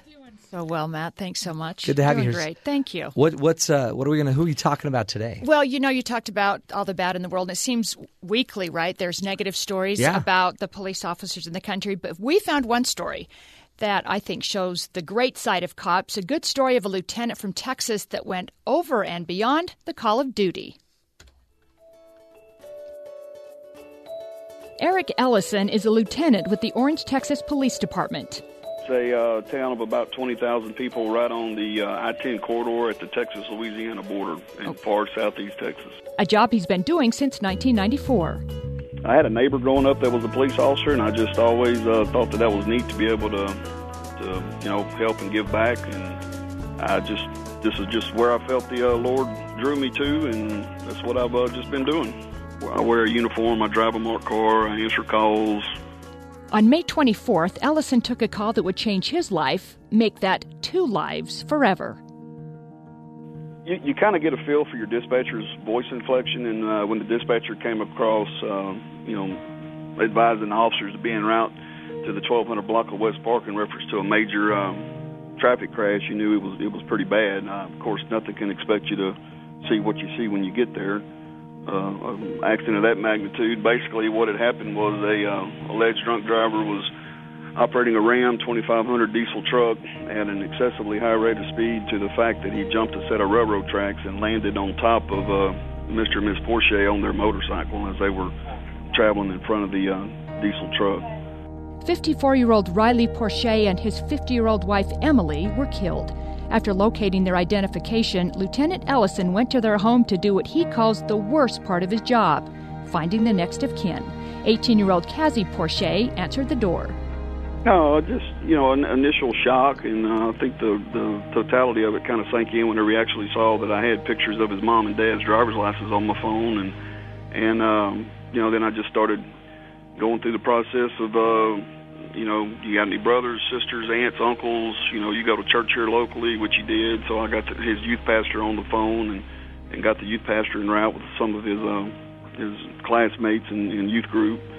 After a long visit, the high school senior turned to Ellison after remembering a very important upcoming event his parents would miss.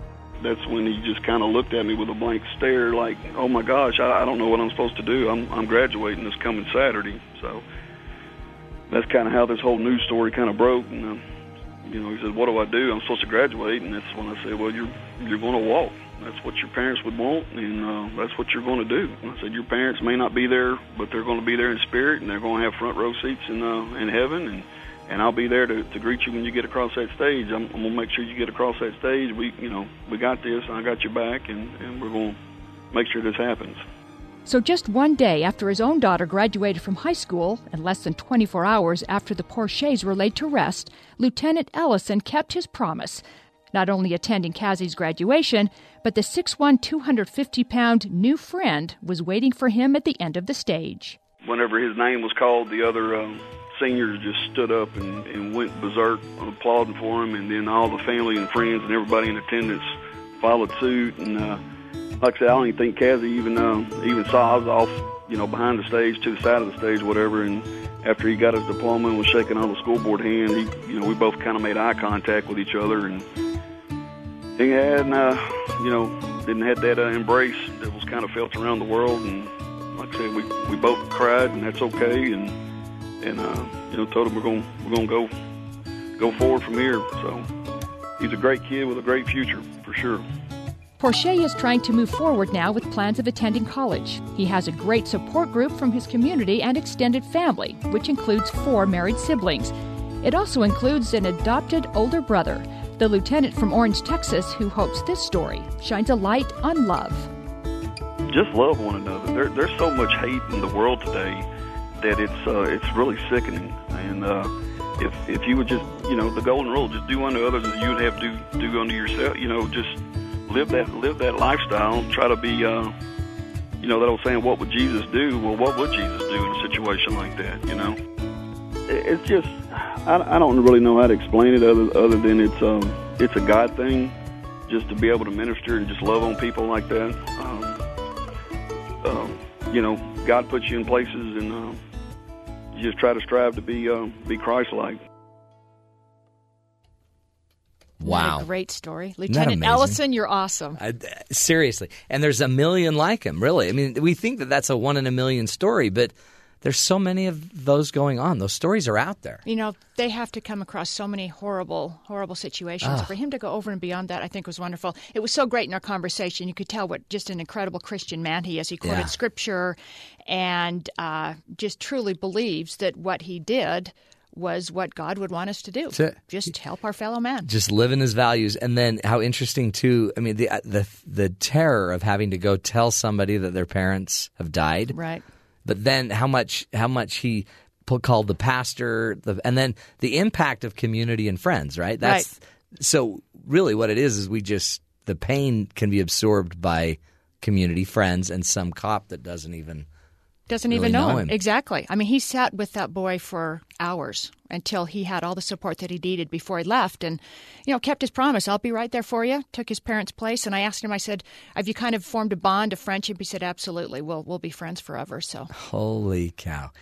Wow, it's I, that's again, that's Kathy, you nailed it. That's why we're doing the show. That's why we do all of this is cuz there are those great examples out there. Wow. and he's one of them. Thanks He's to totally Lieutenant Ellison. Good job, man. See the good in the world, folks. Uh, we're going to take a break. Uh, hour number two of the show, The Matt Townsend Show. It's in the can, my friends. Life is good. There are good people out there, and each of us have so much to offer, just like that great lieutenant. Uh, we'll take a break. Come back, start a whole new hour right here on The Matt Townsend Show on BYU Radio.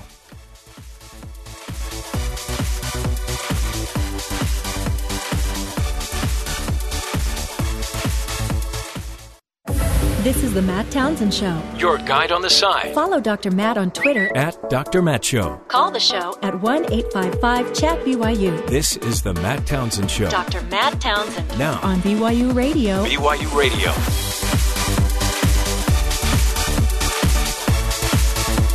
Good morning, friends. Welcome to the Matt Townsend Show. This is the show where we uh, help you live longer, help you love stronger, lead healthier relationships, lives. You know, it's about the people. Come on, folks. It's going to be about the people. And uh, on this program, we're going to give you the insight you need. Not just the news, we'll do the news as well. But we also are going to be uh, bringing on experts that know what they're talking about. Today, we are going to be getting into um, your marital problems and your arguments. So, if you argue with your spouse, or maybe you don't argue, maybe you do the old fight and flight where one of you's you know arguing and the other one's leaving. Does that battle? Does that does that intense moment between you and your spouse, if it's witnessed by the kids, does that matter?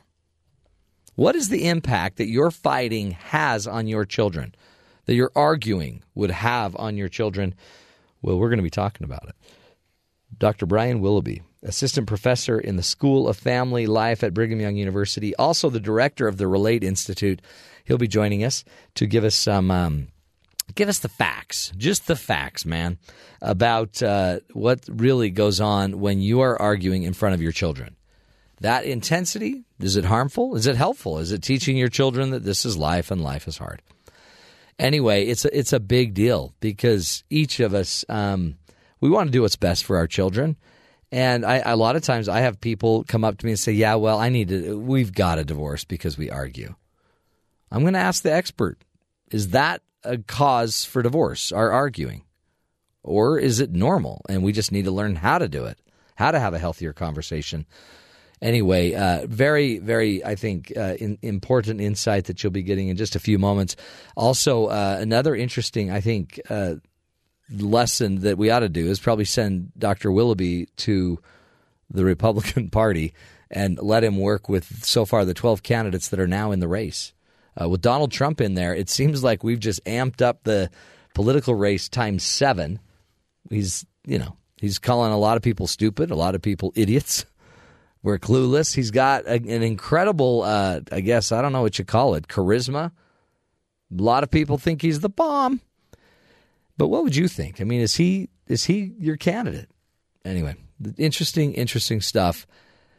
You can sell it, you can be strong, you can be charismatic, but uh, sometimes you just might be offending people. So we'll be talking about relationships and uh, just good old fashioned arguments. What's the impact? Up next, but before we do that, let's go to Kathy Akin and find out uh, what's going on in the headlines. Tropical Depression Bill is moving further inland as Texans brace for more heavy rain today. The center of the storm is expected to move northward, dropping up to five inches of rain in the state, still cleaning up from the flooding that left 14 dead over the Memorial Day weekend. A flash flood watch is in effect for all of central Texas through 7 p.m. tomorrow night. The hunt for the two escaped killers from a New York prison has expanded. The search has apparently grown cold after searching for nearly 12 days. Now, posters of the two will be handed out at border crossings into Canada and Mexico. Officials now believe multiple people may have helped the two escape. Rachel Dolezal, the woman who resigned her post with the NAACP in Spokane, says there's no biological proof that her parents are actually her parents. Dolezal, the white woman who claimed she was black, said she's never had a DNA test to prove who her parents are. Her mother and father came forward recently saying Dolezal was lying about her race. Donald Trump made it official yesterday in New York, throwing his name in the ring for president. I don't need anybody's money. I'm using my own money. I'm not using the lobbyists. I'm not using donors. I don't care. I'm really rich. I'll show you that in a second. I'm not even saying that in a brag. That's the kind of mindset, that's the kind of thinking you need for this country. The 69 year old Trump is the 12th GOP, GOP, candidate so far in the field. Wisconsin Governor Scott Walker expected in the race sometime in July. The death toll from the balcony collapse in an apartment building in Berkeley, California has risen to six. 13 people were on the balcony when it collapsed early yesterday morning. The other seven people are seriously injured. LeBron James couldn't carry his shorthanded Cavaliers anymore last night as the Golden State Warriors beat Cleveland 105 to 97 to win the NBA title. That's the Warriors' first championship since 1975. Here's Golden State head coach Steve Kerr. We were fortunate in a lot of ways this year. Maybe number one was health to win a title. There's obviously a lot of work. We had a lot of luck on our side this year, and our guys took advantage of it, and they were fantastic. But uh, man, what a what a night! LeBron James fell just one assist short of another triple double in the series. Stephen Curry and Andre Iguodala scored 25 apiece for the Warriors. Iguodala, by the way, was named MVP, the first player named MVP of the finals who didn't start a single game in the regular season. In women's World Cup action yesterday, the U.S. defeated Nigeria 1 0 thanks to a late first half goal by Abby Wambach, her 14th World Cup goal. The win gave the U.S. a first place finish in its group. And Matt, FindTheHome.com has compiled compiled a list of the top housing markets mm. in the U.S. I'm going to give you the. I'm going to give you four. You give me the number one. Okay. Okay. okay number five, Sacramento, California. Yes. Number four, Sacra- uh, San Francisco and Oakland area. Number three, Oxnard, California. Number two, San Jose, California. Hmm. And drumroll, please. Number one.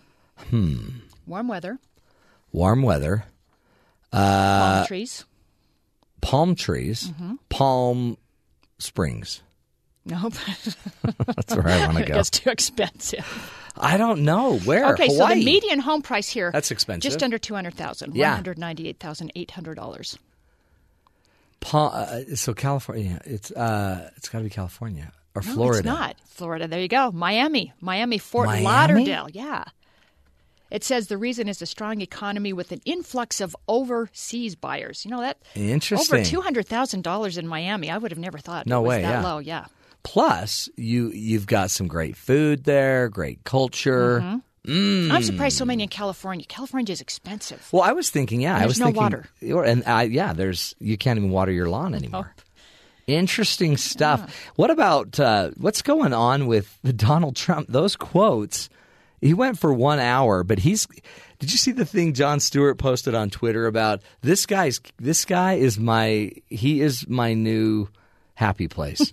He's getting more stuff. Can you imagine Donald the late Trump. night hosts are going to have they a love it. field day with well, with him? Would you not be if you're a Rubio, a Marco Rubio? Would you not be terrified because now all of a sudden you got a, a loose cannon that's willing to say anything? Yep. And facts aside, he'll say it. You know, I think those Matt. I think some people are just hungry for them being truthful and honest. Yeah. No, you yeah. Know, sometimes, I mean, Hillary on the Democratic side and I don't know who to pick on the Republican side, but sometimes you think, come on, just, They're just dancing. tell the truth. They're dancing. Yeah. Except I, I'm rich. I'm a very I'm a rich man. Billionaire. Yeah. And I don't need your money. I, I can run with money. my own money. Well, again, that's scary because then rich people could just do it.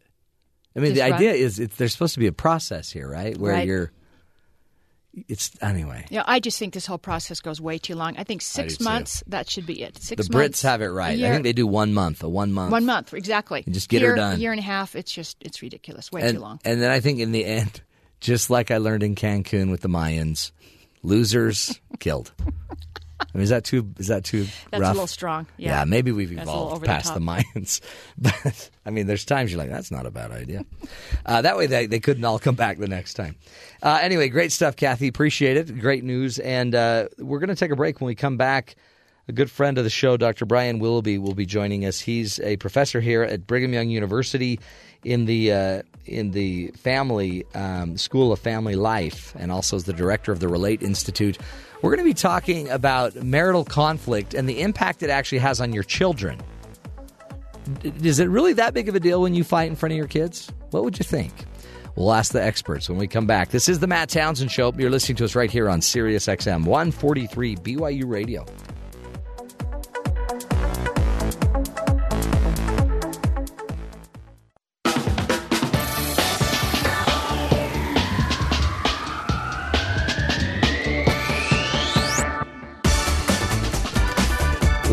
Welcome back, friends, to the Matt Townsend Show. In the house, Dr. Brian Willoughby uh, is an assistant professor in the School of Family Life at Brigham Young University. He's also the director of the Relate Institute, which is a nonprofit organization dedicated to studying and improving romantic relationships. So we thought, hey, let's bring in the pro. Nobody knows romance. No, we're not even going to go to romance today. Nobody knows uh, the impact of an argument and in a marriage and how it impacts the family better than our good friend Brian Willoughby. Because not because you argue, Oh, I do though. but you do. My my wife will tell you I'm good at arguing. Are you are you a pursuer or a withdrawer? Are you the do you antagonize? Do you run? What do you? I mean, by nature, you've corrected it. I know because Yeah. you've gone. You're the director of the Relate Institute. or at least I know what I'm doing. You know how to. do I know how to analyze Yeah, myself. you do. I, I tend to withdraw. Do you? I'm a withdrawer too. It's just. Uh, it's just men do seventy percent Yeah. of the time. That's kind of the male trait, Yeah, I that's guess. our thing. But talk about a fight. So if our children, a fight is sounds like fists are involved. An argument. Mm-hmm. Um, if we argue in front of our children, is that a big deal? I mean, we kind of think, well, we shouldn't because, uh, Right. But it's life. It is. It is, and it it's not about fight. In fact, and I think we'll probably get into this a little bit Yeah. more. If you don't fight in front of your kids, that's actually a problem. Is which it really? is counterintuitive. Yeah. like you said, we think we don't want our kids to think we fight. We Right. want we want our kids to think we have this great, perfect marriage. And and actually, the kids that grow up never seeing their parents fight, they struggle a lot when they're young adults in their relationships. No, is it because they don't? It's a concept that they don't even think happens. Yeah, it's it's partially that, and it's mostly though because they don't know how to resolve conflict. Because everyone has conflict, even if you don't see your parents fight. Even the healthiest have couples, yeah, even the have healthiest conflict. couples have conflict. In fact, the couples that don't have conflict tend to have some underlying issues they're not dealing They're with. hiding something. Um, And so, if I never saw my parents fight, that's my primary model for what a relationship is supposed to be like. Hmm. I'm looking at my parents and, and saying that's what I'm supposed to be doing as a husband, as a wife, as a spouse in general. If I never saw them resolve conflict, I get in my own committed relationships as a young adult, and I don't know how to resolve them anymore because I never saw that happen. You don't see that in movies Yeah, either. no, you don't see no. that in TV. You don't see that in the media. And so all of a sudden, one, I don't have those skills to resolve conflict, and two, I have a lot of anxiety about it. Wait a minute, my parents never fought, or at least I think they never. And now fought. we're fighting. Now we're fighting. I must have a bad relationship. It's so that is so counterintuitive, and, and then you can almost see that parents might say, "Well, okay, so we're having tension. Let's just talk about that in the bedroom." Right. But mm-hmm. so you really we don't want to take it necessarily offline every time. No, you no. need to address it. Yeah, and then that doesn't mean sit your kids down and watch them. You know, have Here goes mom you and dad. Here we go. Round go at one. each other. And obviously, certain topics you probably want to keep private, but but that doesn't mean that they can't know that hey, you know, there might have been a little tension yesterday, Yeah. but we want you to know that me and mom, me and your mom sat down, we talked about it, and we resolved it. That is so. That's it's isn't that that's so counterintuitive. Oh yeah. Well, and the, thing too is that we think the kids can't pick up Yeah, on no, tension, kids don't- kids but don't they know. do all the time, and so they think, well, they they don't as long as we keep it in the bedroom, we don't fight in front of them. Yeah. That they're not going to notice, but they do notice. And one of the reasons they notice is because when you're mad at someone, even if you're not talking to them about it, you're still showing them through Yeah. nonverbal language, That's right. through all these other things that you're doing, being passive aggressive, etc. And the kids are now learning that. Interesting. And I mean, kids know too. I had somebody just recently say, "Oh yeah, my mom's so passive aggressive," and that was a 16 year old girl. Mm-hmm. Yeah. And I'm like, where did you learn those terms? Oh yeah, it's it's it's huge. In fact, I spent a lot of the last month listening to interviews of uh, a hundred young adults just talking about marriage and relationships. And one of the questions we ask them is, "What influenced you? How you think about relationships?" And and time and time again, the first thing that usually comes up is mom and dad. And what a lot of them are saying has been very fascinating. A lot of them grew up, their parents are still together, have been married for 20, 30, 40 years, but they're still saying, you know what? I never want to get married because I saw how miserable my parents were. They ah. didn't fight. Yeah. They, they weren't physical. There wasn't abuse, but I could tell my mom hated her life. That's what they think. Interesting. It, she was never happy, or my dad was never happy. There was always this tension. Why would I ever want to be in that kind of relationship? yeah. And, and they attribute it to marriage when it could just be tension. It could Mm-hmm. Right. just be life. It could be family. It Yep. could be kids. It could be your parents are ailing. Yeah. Yeah. That's depressing. It is. It is. I mean, it's such a. But you sit there and do this all day long. I mean, it's. Is there? Is that why a lot of these millennials aren't choosing to marriage? Do you, marry? Do you think? It's a part of it. Yeah, the, the it feeds into this mentality that marriage is a trap. Yeah. That it's something that's going to make my life worse, not better. And again, they, they rely a lot on on parents. Is there that's their primary example of what at least for most of them Sure. what marriage is like. And they're looking at their parents, they're looking at their mom and dad and saying, Is that what I want for my life? Is that the kind of relationship that I want? So if we have if if we have this tension, this the relationship's not feeling positive as a couple, what I mean, I'm sure there's more harmful ways to handle conflict mm-hmm. and there's probably less harmful ways. Right. But it seems like the typical is like you were saying this some of us just withdraw from it. We just walk away like blah blah blah blah blah Right. pretend like that's not happening. And some want to engage it. What what are what are kind of what are the harmful ways? What are the less harmful ways? What are the healthy ways we should have conflict when we're around our kids? Right. Well, we can start with the, the harmful ways because that's what most of us do. Yeah, that's what we're a good lot at. of the times. You know, obviously there there's kind of the far extreme where you've got physical violence, emotional Yeah. violence, verbal abuse. That's not a good thing for kids to see. That's it's not a good thing chart. for any kind of family dynamic. Um, but there's there's more subtle ways that conflict can be unhealthy too. You know, back to the passive aggressive thing is if if if we tend to put a cold shoulder towards our, our partner and we tend to kind of shun and not interact with them Yeah. and kind of try to show them we're upset with them by by not communicating or not engaging with them.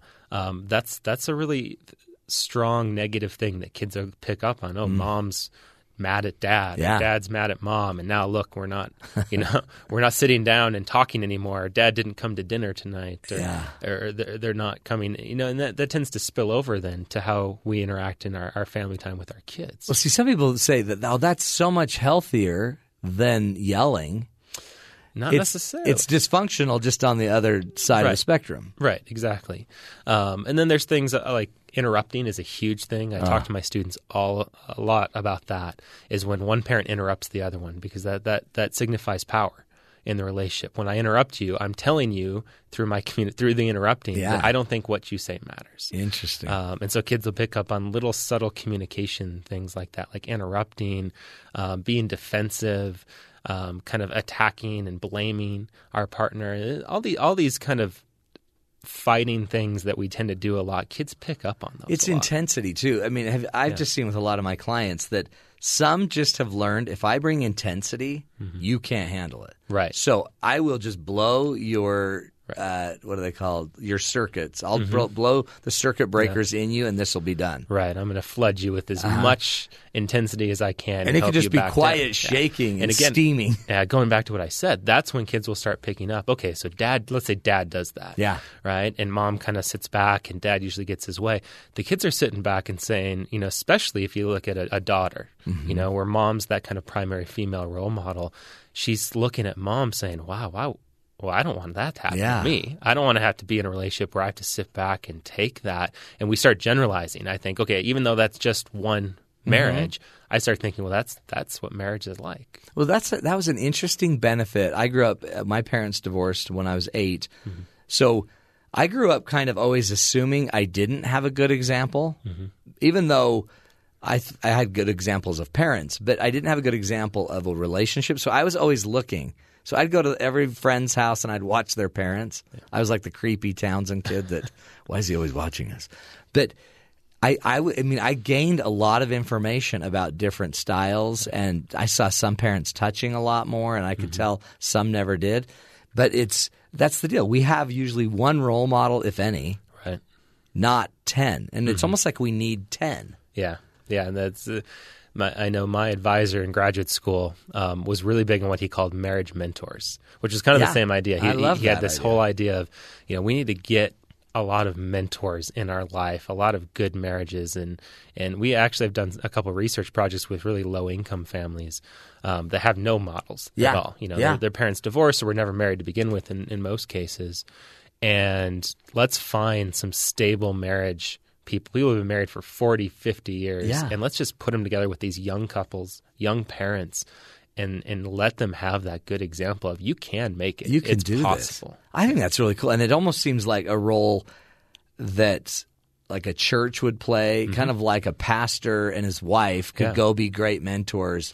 You got to almost have a relationship. You almost can't bring in a social worker Right. and her husband. To, here we go. yeah You know yeah I mean? you need to see real stories and- Uh-huh. and, real people that have struggled that are open with their struggles Uh-huh. too back to the conflict um, thing it's it's it's powerful to see a healthy stable couple that's open with we struggled and we did fight and we did have conflict but we got through it That's really the the mentor idea is huge, isn't Mm-hmm. it? And it's something too that maybe I had a couple the other day that's about to get married, and they're like, "What would you suggest?" And right now, I would suggest go find ten couples right yeah and just go start interviewing them. Yeah.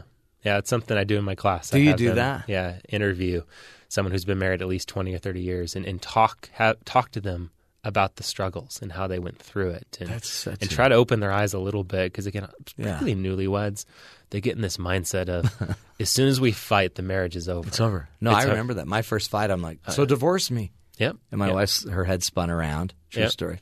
All the way around, and she talked like this, and she said, "Don't ever say that word again." right yeah. Dunk. Okay, Yeah. Good to know. yeah and there's then there's all this anxiety of Yeah. you know how we can do this and it's it's a normal thing for newlyweds to It's figure that out huge. We're talking with Dr. Brian Willoughby, professor in the School of Family Life at BYU. We're going to take a break, come back, and he's going to teach us what are some help, more helpful ways that we could handle conflict. Man, folks, it's it's normal. You're normal if you have marital stress. Welcome to the club. But it doesn't have to destroy us all and our children and our grandchildren. We'll take a break. More when we come back. You're listening to the Matt Townsend Show.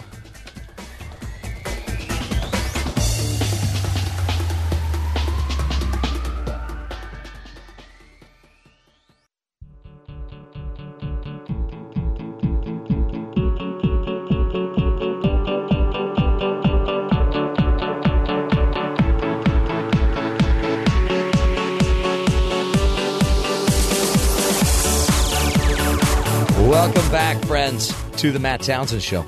Hey, in the house, Dr. Brian Willoughby is joining us. He's an assistant professor at the School of Family Life here at BYU. He's also the director of the Relate Institute, which uh, you really need to go check out. RelateInstitute.com. Tons of resources there, uh, assessments that you can take.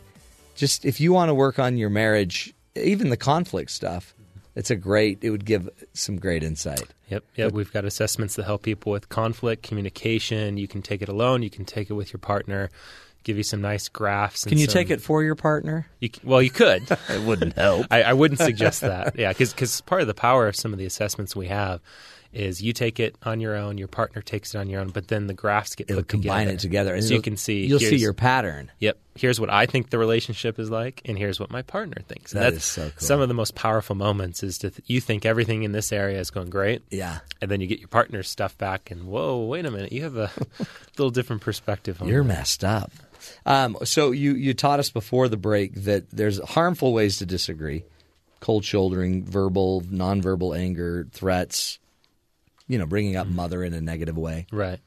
Uh, there's also some beneficial ways to disagree. Teach us those because, again, some people think disagreement means disharmony, Right. and we're not meant for each other. Yeah. Yeah. We're not soulmates. Yeah, which isn't the case at all. As I always tell my students, there's there's a difference between conflict and conflict resolution. Yeah. And every couple has conflict. It's about how you resolve the conflict that matters. That's huge. Um, I, I actually think one of the biggest things here, it seems like a really small thing, but I think it's huge. It's humor. Yeah. It's it's not letting because one of the things that happens when we have conflict and disagreements as, as a spouse is we get a lot of emotion, a lot Yeah. of negative emotion, and we let it build, Uh-huh. and, and that's when all of the, the negative stuff tends to happen. And so, if we can bring humor in, now when I say humor, I don't mean like sarcastic, cynical, yeah, ugly, sarcastic dark. comments towards your spouse, but just laughing about things Mhm. and, and, and, and keeping things light. That that's a huge thing, especially if kids are around and they're hearing us have a disagreement. If we kind of joke with each other, Yeah. um, that's huge. we do that. Like, so do you hate me? I'll go say, I'll go ask my wife. So do you hate me now? And she's like, yeah. Mhm. But it's a joke and it breaks the ice, right? And then you can kind of address, no, I'm just mad because you. Yeah, and it sends a really powerful message to kids that we just disagreed and we had a little conflict, a little argument, but it's not a big deal at all. No We're still die having fun. here. Yeah, Because kids might int- inherently go to divorce. If their friends' parents are divorcing, they might be thinking, "Oh man, my parents are going to divorce." And the other powerful message it sends is that we disagreed, but I still like you. Yeah. Because if we have humor, there's this uh, assumption that we still are playful and like each other. That's a pretty powerful message. No, that's huge. And that could be humor. That could be even affection, still turning toward, towards each other, the turns and the bids towards each other. Right. Yeah. Um, I think another really powerful thing in terms of modeling things for kids is, as parents, a lot of times we're pretty good at coming up with systems for parenting. You know, Yeah. your chore charts, Right. and we sit down as a family, we have a family meeting, and say, okay, here's we we want to work on bedtime, or we want to work on cleaning your room, and and we try to model. Okay, here's kid, here kids, here's how you do that. Yeah. We don't do that as much for marriage. Even though a lot of us in our marriage sometimes Right. will have little things, we'll sit down and say, we need to work on our relationship. Let's try this. Yeah. But our kids never know that it's happening. And it's okay to let them in on some of those things. Like, Right. you don't have to let them in on, you know, hey, mom and I are having some disagreements about sexual frequency. Right. Well, I just want to let you guys know. I didn't want to bring it up. Yeah. That's your mother. Um, Yeah. But you know, let him. I was actually thinking about this this morning. My wife and I. One of the things that that we came up with a while ago is, you know what? Let's let's try to come up with one nice, unexpected thing that we do for each other every day. Cool. Um, and we started doing that. And I was just thinking about because we've I was mentioning to you before we've been on vacation. Yeah. It's like I should start doing that again today. Um, but that's a great thing to do. My kids know Right. that my wife and I are doing that. That's, I should let them know that. And Yeah. it's not necessarily about a disagreement, but it helps them know that we're working on our relationship constantly. Or even even just going on a walk. Just mom, mom and I are going to go. We've got to go talk something out on a walk. Mhm. And Yeah. Stephen Covey used to get on a little um, scooter trail bike kind of thing, and he and his wife, his wife would get on back, and they would go talk. Mhm. So anytime they needed a talk, Yeah. they're they're like, we're going on the trail bike, and everyone in the family kind of knew. Yeah. Okay, Yeah. And again, that's great with Work topics that maybe you don't feel Yeah. comfortable talking about in front of your kids. Again, just letting them Yeah. know that that you know, hey, we're going to go discuss this, or we had a discussion, and It's or we need to go on a walk. You know, That's right. whatever it is for you, it doesn't matter how you do it, but letting the kids know that there is a disagreement. stuff's happening. We're you talking. talked about it, and everything's fine. So cool. and when you can, just do it in front of them. Yeah, exactly. And another thing I'll add to doing it in front of them, another huge thing here is validation. Mm. Validating your partner, which basically means telling them that you value their opinion, that you care about what they think and how they're thinking and how they feel. Letting your kids see that, that even though you disagree about whatever it is, that you still value what That's they're saying. huge. That's a huge thing. just because you can so inval- quickly invalidate by being negative or talking over them, and Right. that after years of that, they may Yeah. feel like there is no value. Right. And that in particular teaches kids another really important thing that even transcends relationships, I think. It lets them show that you can still care about someone that you disagree with. There's Mm-hmm. there's I think so many people in this world that feel like there's only two options. We either disagree and hate Yeah. each other Yeah, or we completely agree and we love each other. that's right. And it's it's the world's not like that. Uh-uh. The, one of the top marriage interaction scholars out there, John Gottman, has come up with this idea of unresolvable conflict. He said every couple has at least a few topics that, that they will never agree on. That's right, ever. Different values, different beliefs, whatever it is, they'll never agree on. And and that's okay, he Yeah. says, as long as we are willing to still validate and support and love each other. And I think it's powerful for kids to see that. Say, you know what? I completely disagree with you. Yeah. And I don't think I'm ever going to agree with you, but I value your your opinion and I value you as a person and we can disagree and that's okay. I've seen people that, that have that, the, the thing they're just going to disagree on, but they have to kind of operationalize it and mm-hmm. decide. And they just say, okay, grab a quarter, and they'll just flip a coin. Today we're doing it. Right. Tomorrow we're not. We're going to let, because we can't solve it any other way. But part of it is, I guess, teaching your kids this, huh? having mm-hmm. these conversations and the tension in front of them, and then showing them resolution, and then showing them that you're back together. Right. That you've Yeah. survived and nobody died. Yeah, that that tension doesn't carry over. huge. That it's not an unresolved, long term negative thing in Yeah. this relationship or in this family. That we just move on. What would you say as we wrap it up, Bry? What's the what would be the number one thing when it comes to conflict um, that that we as parents might want to remember, or that the kids need to learn from us? Right. I, I'm going to go back to the the and the, again. This seems so counterintuitive. The Yeah. number one thing is kids need to learn that conflict's okay. It's good that we don't hide it. That's that's probably the biggest problem I see couples do is they try to hide their conflict. Yeah.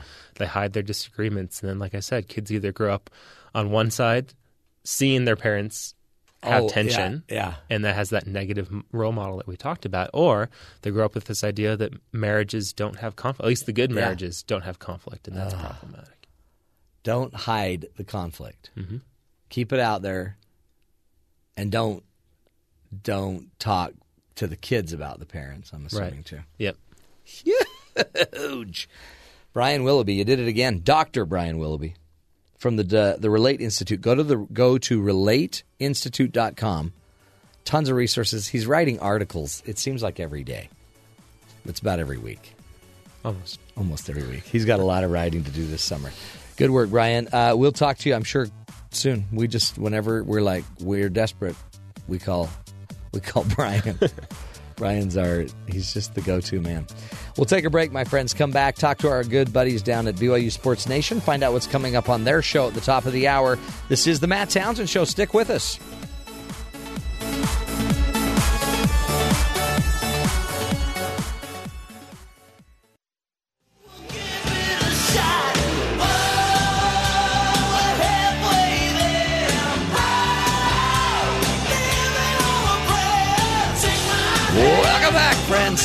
Little Bon Jovi. Who better to bring in the guys from BYU Sports Nation but Bon Jovi? Let's go down there. Jarom, are you there? Is Brian Logan with you today? Heck yeah. Heck yeah. I'm here all week. Brian, There's a lot of energy in that. you know so. it's weird because without the video feed, I can see you, and right then I thought Brian just shanked you with a knife or something. The way you were screaming in pain. No, Brian does get excited a lot. He's got a ton of energy. That's got to be fun. I don't fun. carry any knives though. That's good though. You just use a pen, Brian. Um, uh, it's. I bet you guys are getting used to it. You're now in sync. You've got this great, you know, relationship. As a relationship expert, I'm I'm proud of you too. Yeah, we didn't need this week to have that though. Brian, No. I've worked with Brian since 2012, It just just 2012? the second year of independence. Right? A- a- as a professional, it just seems like your Yeah, no, chemistry's seems like your 2011? chemistry's getting better, guys. Yeah. Oh, we appreciate that. I mean, I'm just noticing, just more flow. We may not call Spencer back. I don't know. Yeah. we We'll see. We'll we see what probably- happens next Let's just we let's probably just see if he shows. Maybe he won't see show. if he comes back. Hey, I got some good news for you, Jarom. I thought for sure you'd, Excellent. you'd love this. Uh, did you ever watch Knight Rider? I did not. I'm a little too young for Knight Rider. Brian, did you? I'm aware of what it is. And Brian's younger than what- I am. I don't even know. What, yeah, I don't even know what that is. Is that a superhero? let, let me take you back to the 80s, Brian. Um, Knight Rider was. Hasselhoff, right? Yeah, Hasselhoff. But Knight Rider, the, the car was named KITT. It was a car that was a, a car that talked. It was called Knight Rider. And it's now on auction. The final KITT Knight Rider car is being Hmm. auctioned off uh, on June 26th. It's a 1982 Pontiac uh, Am Trans Am T top. And uh, it's got everything in it: the LED lights, the the two display panels, The cassette tape player. the the eight track. It's got it all. it's got it all, man. Uh, two hundred to three hundred thousand dollars is what what this bad boy is going to cost. So if you want it, Jarom, I, I'm willing to help put some money up. I do, but I don't want it that bad. I could see you driving that into the parking lot.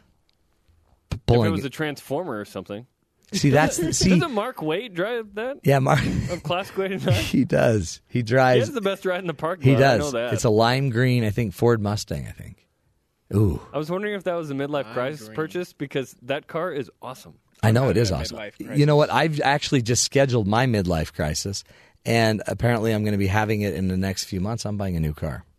Oh, I thought you were going to say you're having a kidney stone No, because you I did you yesterday. mentioned that yeah, cute chip. I mean, you can do other things, right? When you are having a midlife crisis. Yeah. I'm having one right now, and I. You're not like- even to the midlife feel- point, man. Yeah, you're I'm in almost 20s. there. I'm almost there, man. Are you- thirty? what? Are you what? almost 30? I'm 27. what- Oh, you oh have my three heavens! years. I know. That's like gonna come in a blink of an eye. Bri, I have kidney stones older than you. I I feel like I want to get a tattoo. Oh, don't do it. That's what I want. Is that You'll- a thing to say? You'll regret it. Working at BYU? Well, I can't get a tattoo. You'll regret I had it. to get a tattoo. Let's Unless chat later. if you are going to do it, I would like to pick out the tattoo. I actually already have a tattoo. It's very small. What So it's does on it my say, wrist. mom? It's hashtag BYUSN. It's false.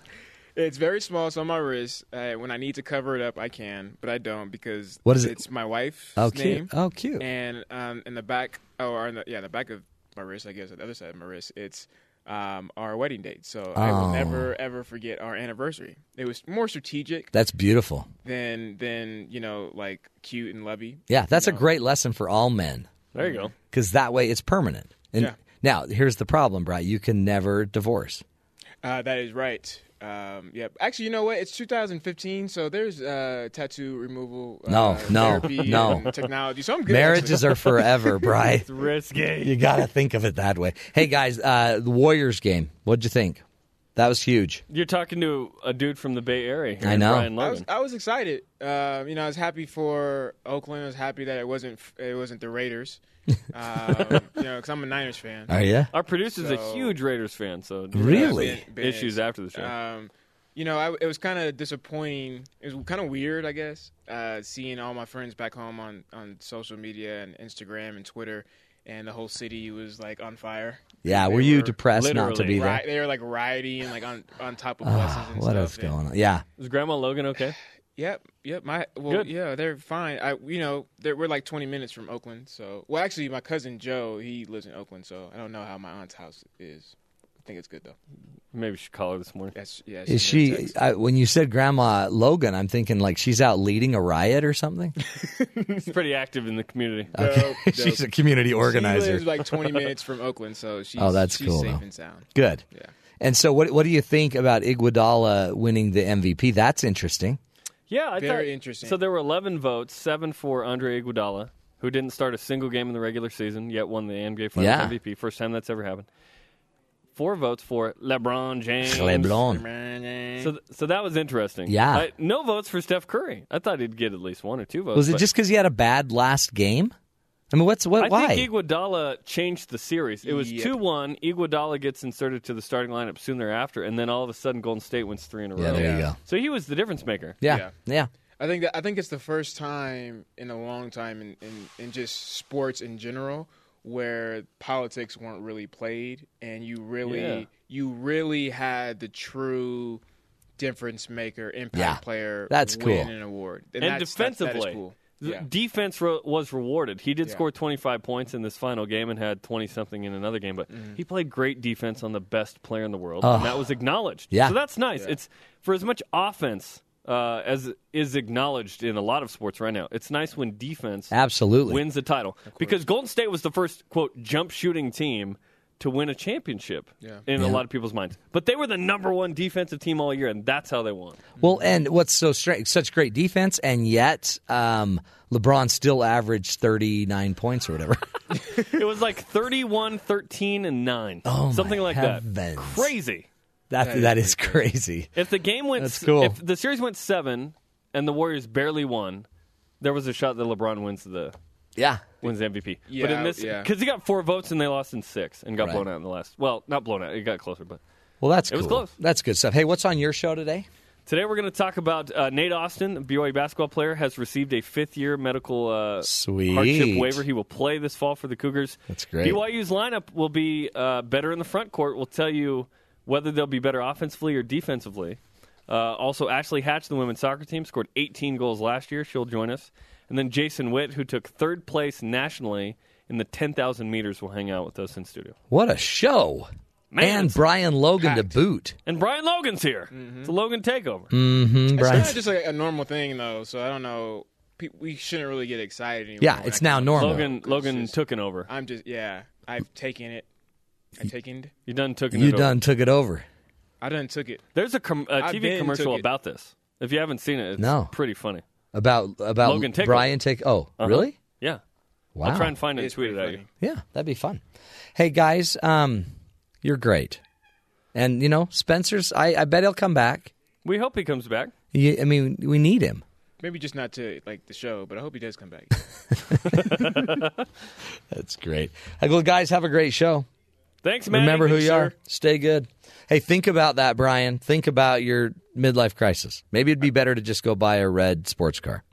Uh, well, you know what? I was thinking about getting a tattoo of my newborn baby. Mm. Uh, we're gonna find out the gender today. Wait, your wife's pregnant? Yeah. I literally I didn't know that announced until this moment. Holy cow!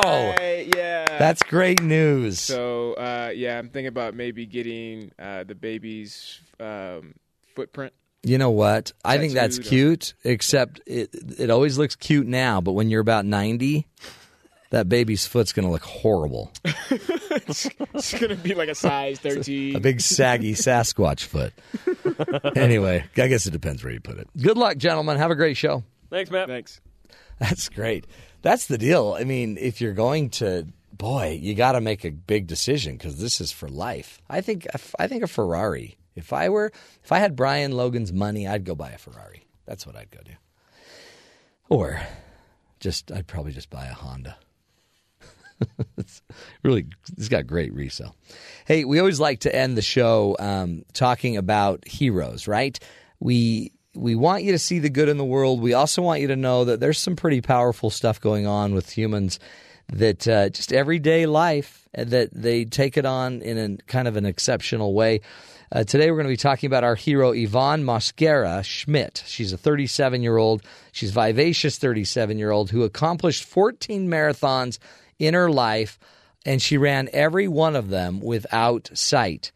Ivana Mosquera Schmidt lost her eyesight due to retinal cancer when she was a child, and even at the young age, she decided that she wasn't going to let her loss of eyesight stop her from reaching her full potential.